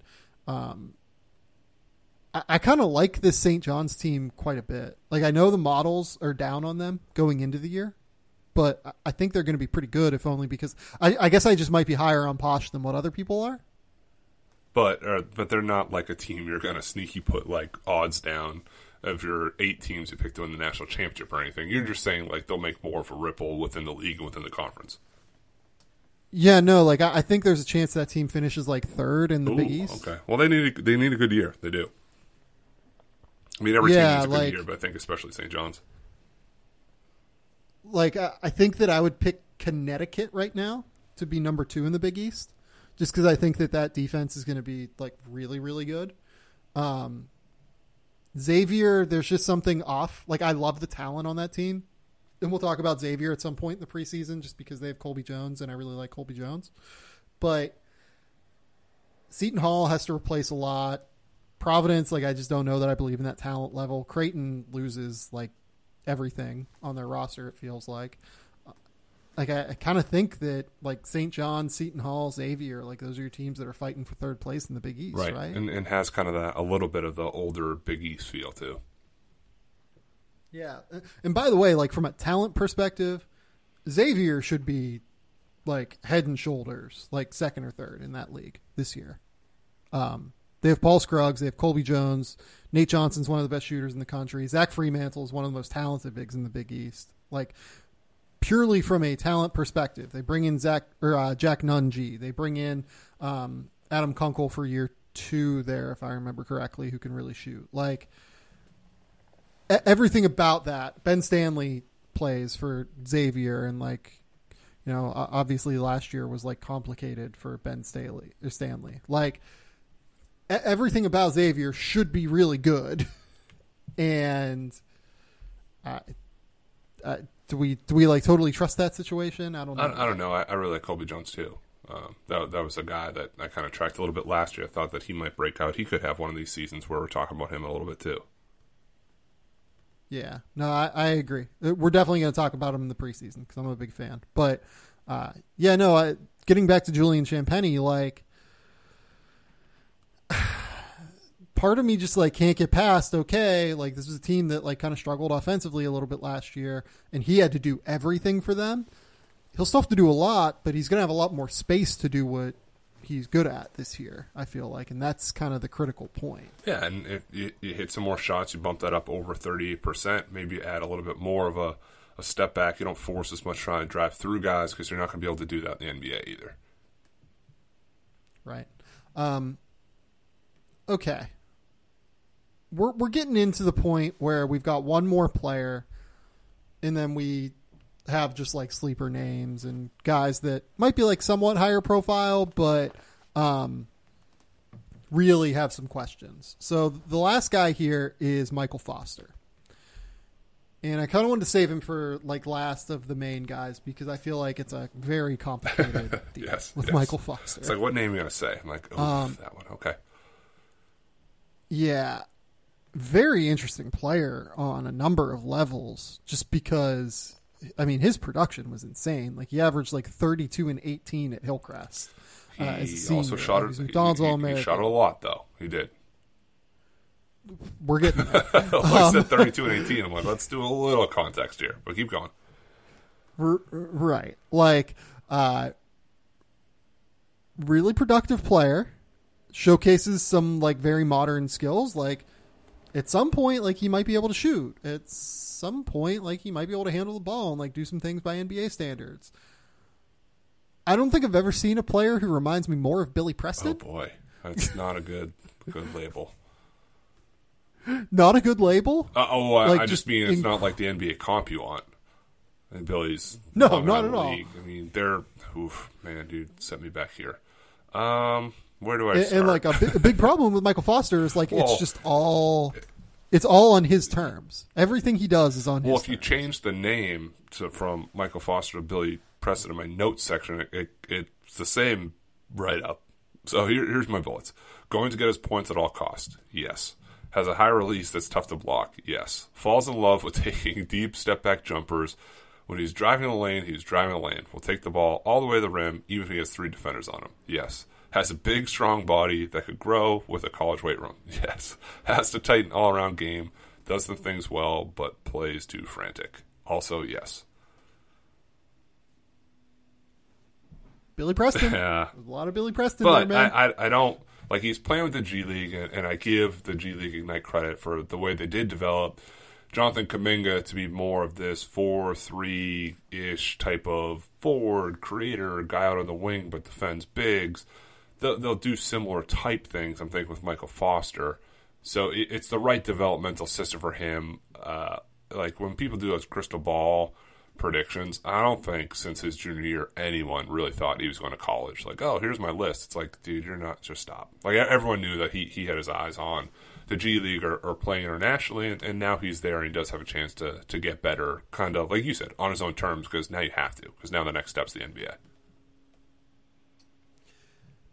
That's what my hope is. Uh, like you said, the G League Ignite did a great job. Uh, you know, Jason Hart is coaching the G League Ignite now, so I have hopes that like some of the work that USC has done with bigs and with getting guys to the NBA over the last few years, like I hope that that translates. Um, I don't know. Uh, it's it's a good setup for him. Like I, I think it's a better setup than him going to college and pissing off some megalomaniac like college basketball coach who will get furious when he takes 20 jumpers per game. Yes. I don't think they'll let him take 20 jumpers a game here, but it's a it's a different level of uh, of punishment in the G League versus your in conference playing the SEC.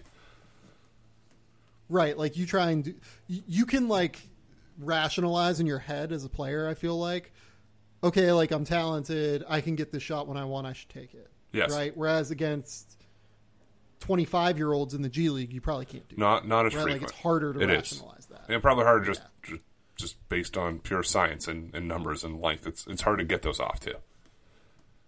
Right. Uh, I have no idea what Michael Foster is going to look like this year, I don't I, I, don't- I He's don't incredibly either. productive. I, I don't either.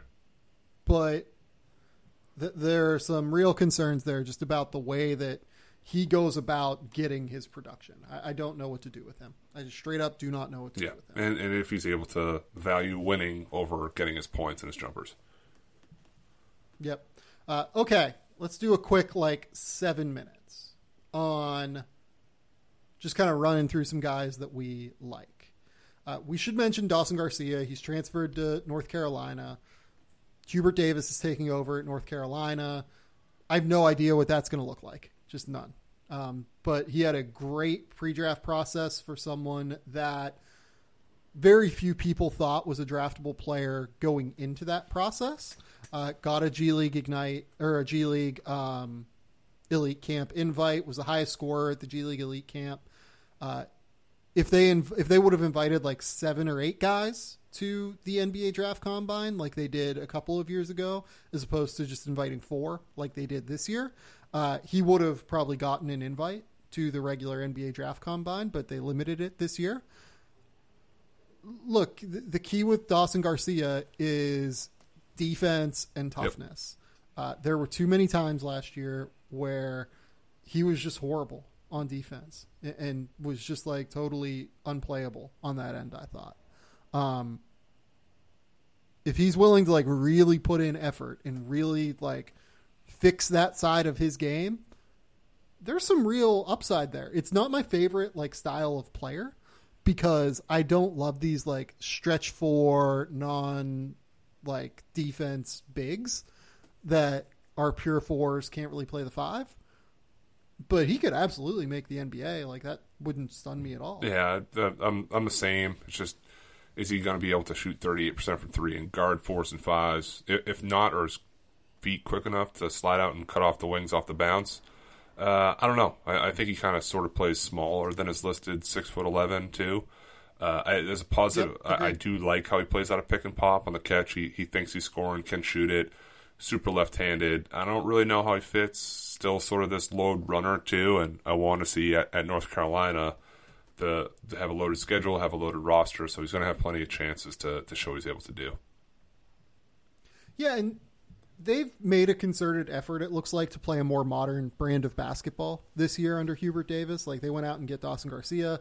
They have Brady Manek on that roster as well. Like honestly, like I imagine that Dawson Garcia is going to be fighting Brady Manek for minutes.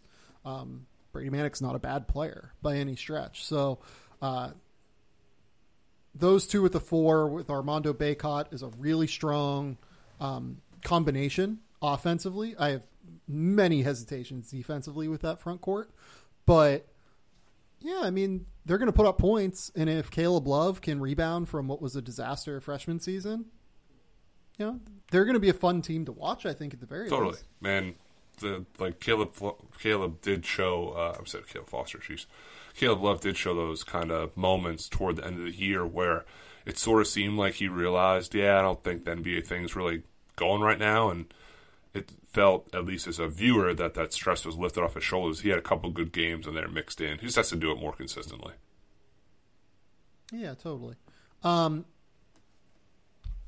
next up for me, this is just my uh, my my the guy that like I think I'm going to be higher on than most going into the year.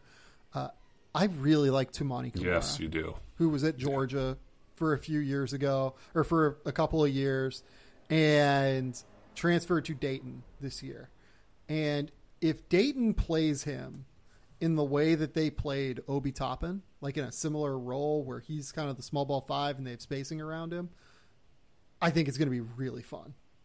If they play him more at the three, which is what my colleague at the Athletic, Eamon Brennan, said they're like he that's kind of what his projection was.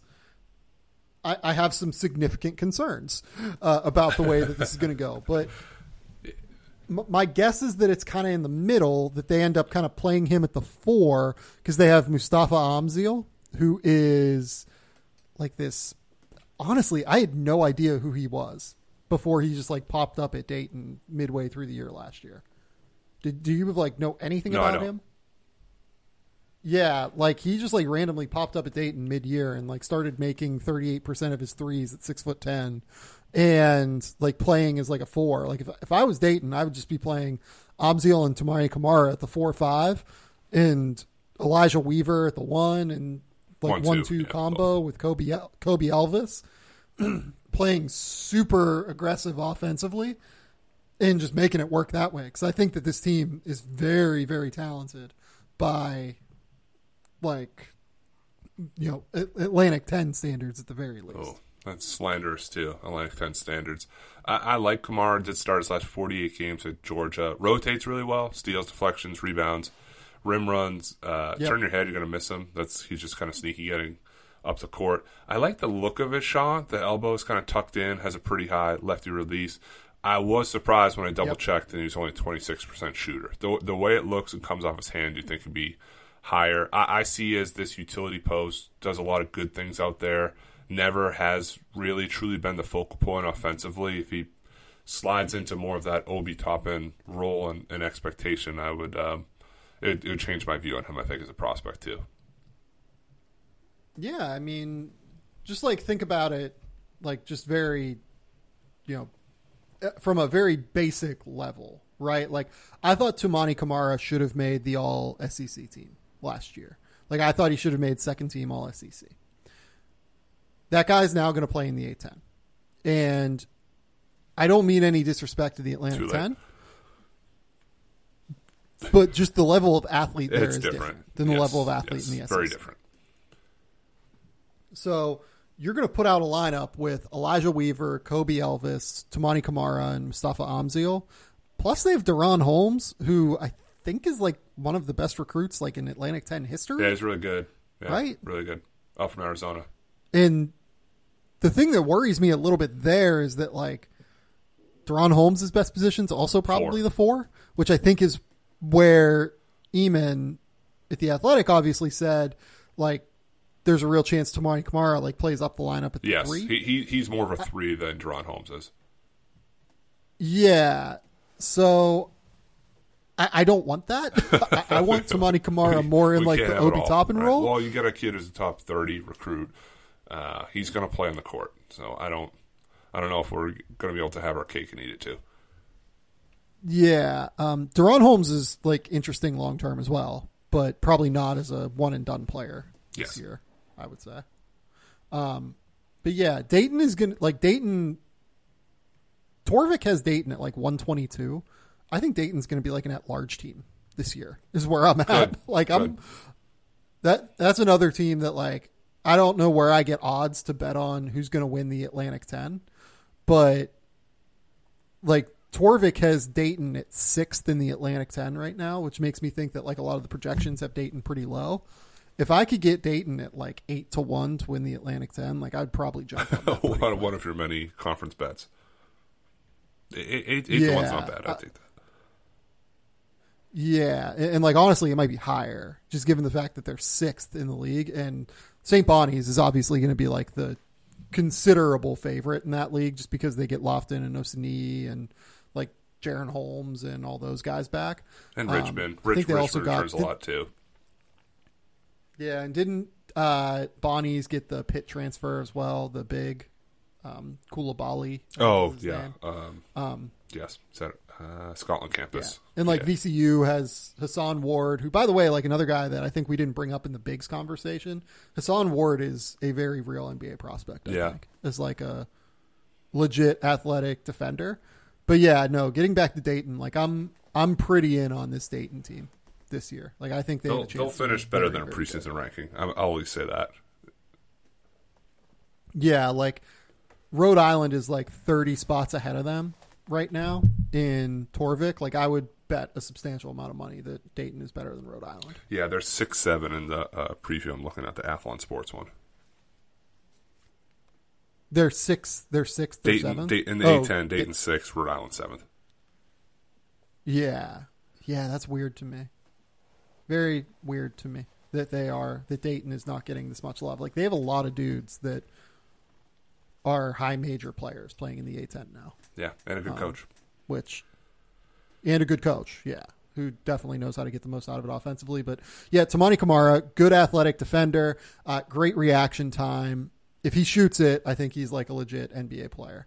Um, any who who are some of the under the radar guys that you want to talk about? I guess we haven't talked about like Isaiah Mobley and Efe Abogidi. Yeah, I mean th- those guys. Those guys we kind of talked about like- a little bit. Just just rapid fire. I know we're we're in a marathon here too.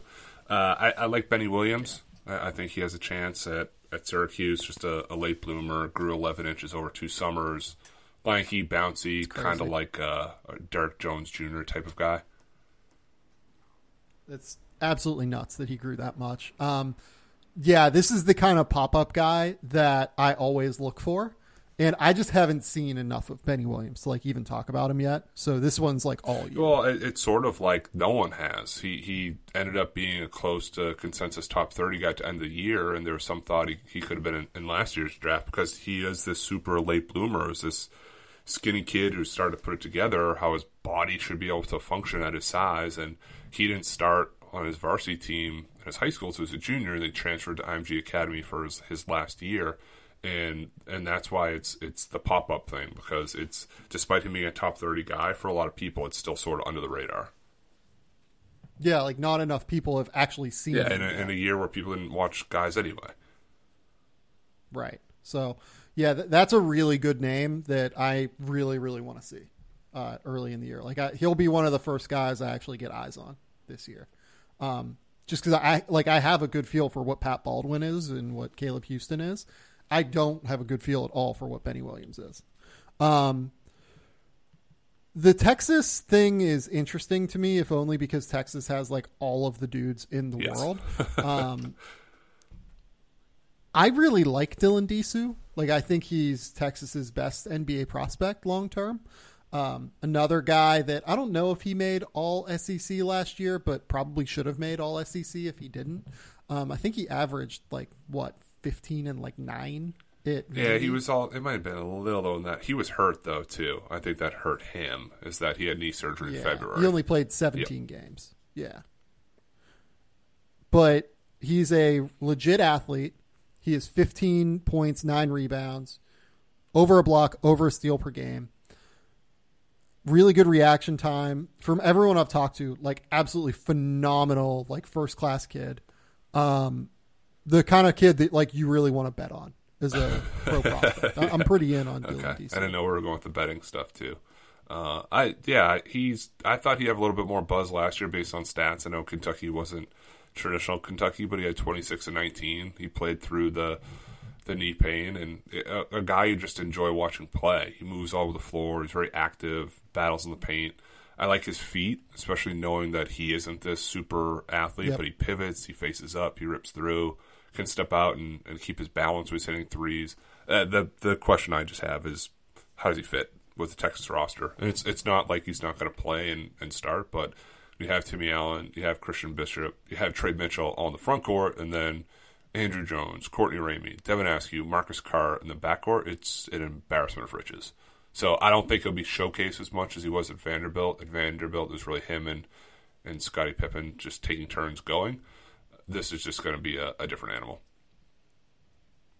Uh, Isaiah Mobley, 6'10, Evan Mobley's brother, obviously, uh, a year older than Evan. all comes down to the shooting for me. He's actually a really good passer, uh, legit playmaker for a guy that's six foot ten, can handle the ball. I know he shot forty four percent from three last year on one attempt per game. He also shot fifty four percent from the foul line, and nobody really thinks he's a shooter for good reason right now. Um, he'll be the centerpiece and focal point of their offense this year, and I think that he's going to put up numbers, and it all just comes down to what does the jumper look like for me. Like it's just kind of that simple. And he was great in the NCAA tournament, and it wasn't necessarily that during the year. Very good passer. Uh, he had really good like these innate instincts with his brother Evan Mobley, where he was in the court and how to set him up for an assist. Not there for me either with a shot, kind of like a moon ball. He'll, he'll hit some open one, just has to do it at volume. Feel for the game is clear, just has to shoot it. Yeah. Um, do you have any other ones that you want to talk Uh, about? the only other one I just want to mention is Brandon Huntley Hatfield at Tennessee, reclassified up from Good one. 2021. I'm sorry, from 2022 to 2021. Talented kid, just turned 18 in August. He's six foot nine. He's best as a four, even like a small five. He wants to be a wing, which is fine in some instances. I, I don't want to see that full time. Sort of has been up and down the grassroots circuit. He'll he'll dominate for for long periods and then sort of drift, and then he'll his man in the post and dunk, and then launch a three on the break. So you don't really know what you're getting. If he's locked in and picks his spots, utilizes his talent, he's a really really high level guy, and uh, the shot isn't bad. I just don't really trust it in motion. Tennessee can be slower to let their freshmen get going, as we saw with Jaden Springer and Keon Johnson, but he'll he'll at least be on draft radars because of his size and touch and, and upside. Yep, for sure. Um, I've gotten good reports for about Josh Minott at Memphis. I just have no idea if he's actually going to get Yep. minutes next year, just because like that Memphis roster is loaded now across the like you know three, four, five positions. Um, what would you call Harrison Ingram? Oh, I Uh, saved. I think Harrison Ingram yeah, I kind of saved him for next week. I think more more three. Yeah, I kind of saved him for next week as well. Like I think he's more he's more of like a pure three than like a combo Yeah, forward to right. me. Um, you know, same with AJ Griffin. Like they're actually, um, you know, similar positionally at least. AJ is just a much better athlete than Harrison Yes. Ingram, but, um, yeah, Peyton Watson we save for next week. Um, who, who Peyton else? Watson's Uh, next week. Let me just as um uh Donta Scott from Maryland we haven't mentioned. I mean NBA kind of loves those combo Yeah. four threes. He fits that. Contribute a lot faster at Maryland. People expected him to. Was forty four percent from three on 112 attempts last year. And uh, he has confidence in the game. He believes it, man. He catches that ball in the perimeter. He's going to size you up and go. I, I my last bullet was his body needs work, and then Jon Rothstein tweeted today that he's down to 230 pounds. He's lost 30 pounds since the quarantine ended. He was 260. wow. So he does use extra bulk. It'll it'll change. He was uh, more of like a wiry type build coming up through the grassroots system and at Imhotep High School. But if he's at, at 230, it kind of changes my my view a little bit. Shout out um, Mike Schmitz's Ugandan national team player, uh, Arthur Kaluma. Okay, good one. Uh, six foot eight kid going to Creighton. I think probably a couple years away, Yes. to be honest. But um, you know, certainly an interesting prospect from the little bit of tape I've seen. Trey Kaufman is another one that I think is worth mentioning too. Um, I don't know how much he'll play this year, if only because Trevion Williams and Zach Edey are going to get a ton of minutes, and I, I just don't know the way that Purdue will play. But Trey Kaufman is a very talented kid that I think will play in the NBA at some point. Yep, just going to be time, opportunity. The other one, I, I'm not necessarily there with them, but Justin Lewis from Marquette. Uh, Oh kinda- yeah, I kind of saved him for the wings, but I like yeah, him. I, kinda- I kind of see more as like a four at, at six seven. Uh, didn't really shoot great from three or from the field, but I, I like his rebounding. I like his fight. Uh, I don't necessarily see the, the NBA hype so much as some people had him like late first, the end of uh, last year for, for this coming year coming up. Going to have a chance now at, at Marquette with the new coach staff and Shaka Smart to see if he's uh, able to be like the guy, the alpha. Yeah, and we think Mason Miller is a multi-year player, right? yes. Yeah, like le- very legit shooter, obviously, and um, unsurprisingly, he's Mike Miller's son. He's going to Yes. Creighton, so it's like a perfect fit across the board. Um, pretty, like I think he's like actually kind of a real athlete for what the skill set is, but you know, it's probably Couple a couple years. years, away Couple at the end of the day. Yeah. Um, trying to think that that might be it. Yeah, it. that might be it. Because Um, even the guys we didn't mention, we mentioned, we, we mentioned in, in passing, like Jeremy Sochan and uh, a couple of the Baylor guys. DaRon Holmes. DaRon Holmes, yeah. passing. Yeah, and then the, the, we'll cover the rest of the guys with uh, sort of threes and, and combo three fours for whenever we're allowed to do this again. Whenever the earthquake is ending, we'll uh, we'll start. We'll hit record again. The Keegan Murray caused earthquake has ended. Good. Uh, Matthew Pennie. We're not going to talk about movies today. We're just going to move on because we've gone for 150 minutes. That's a probably. lot. Um, tell the people where they can find, Find me on Twitter, Matt underscore Pennie. Well, uh, we're getting closer to college basketball season. It's hard to put up content with anything without much going on, but basketball is uh, I can smell it. It's in the air. It's crisp. The fall's here. Basketball is right there too.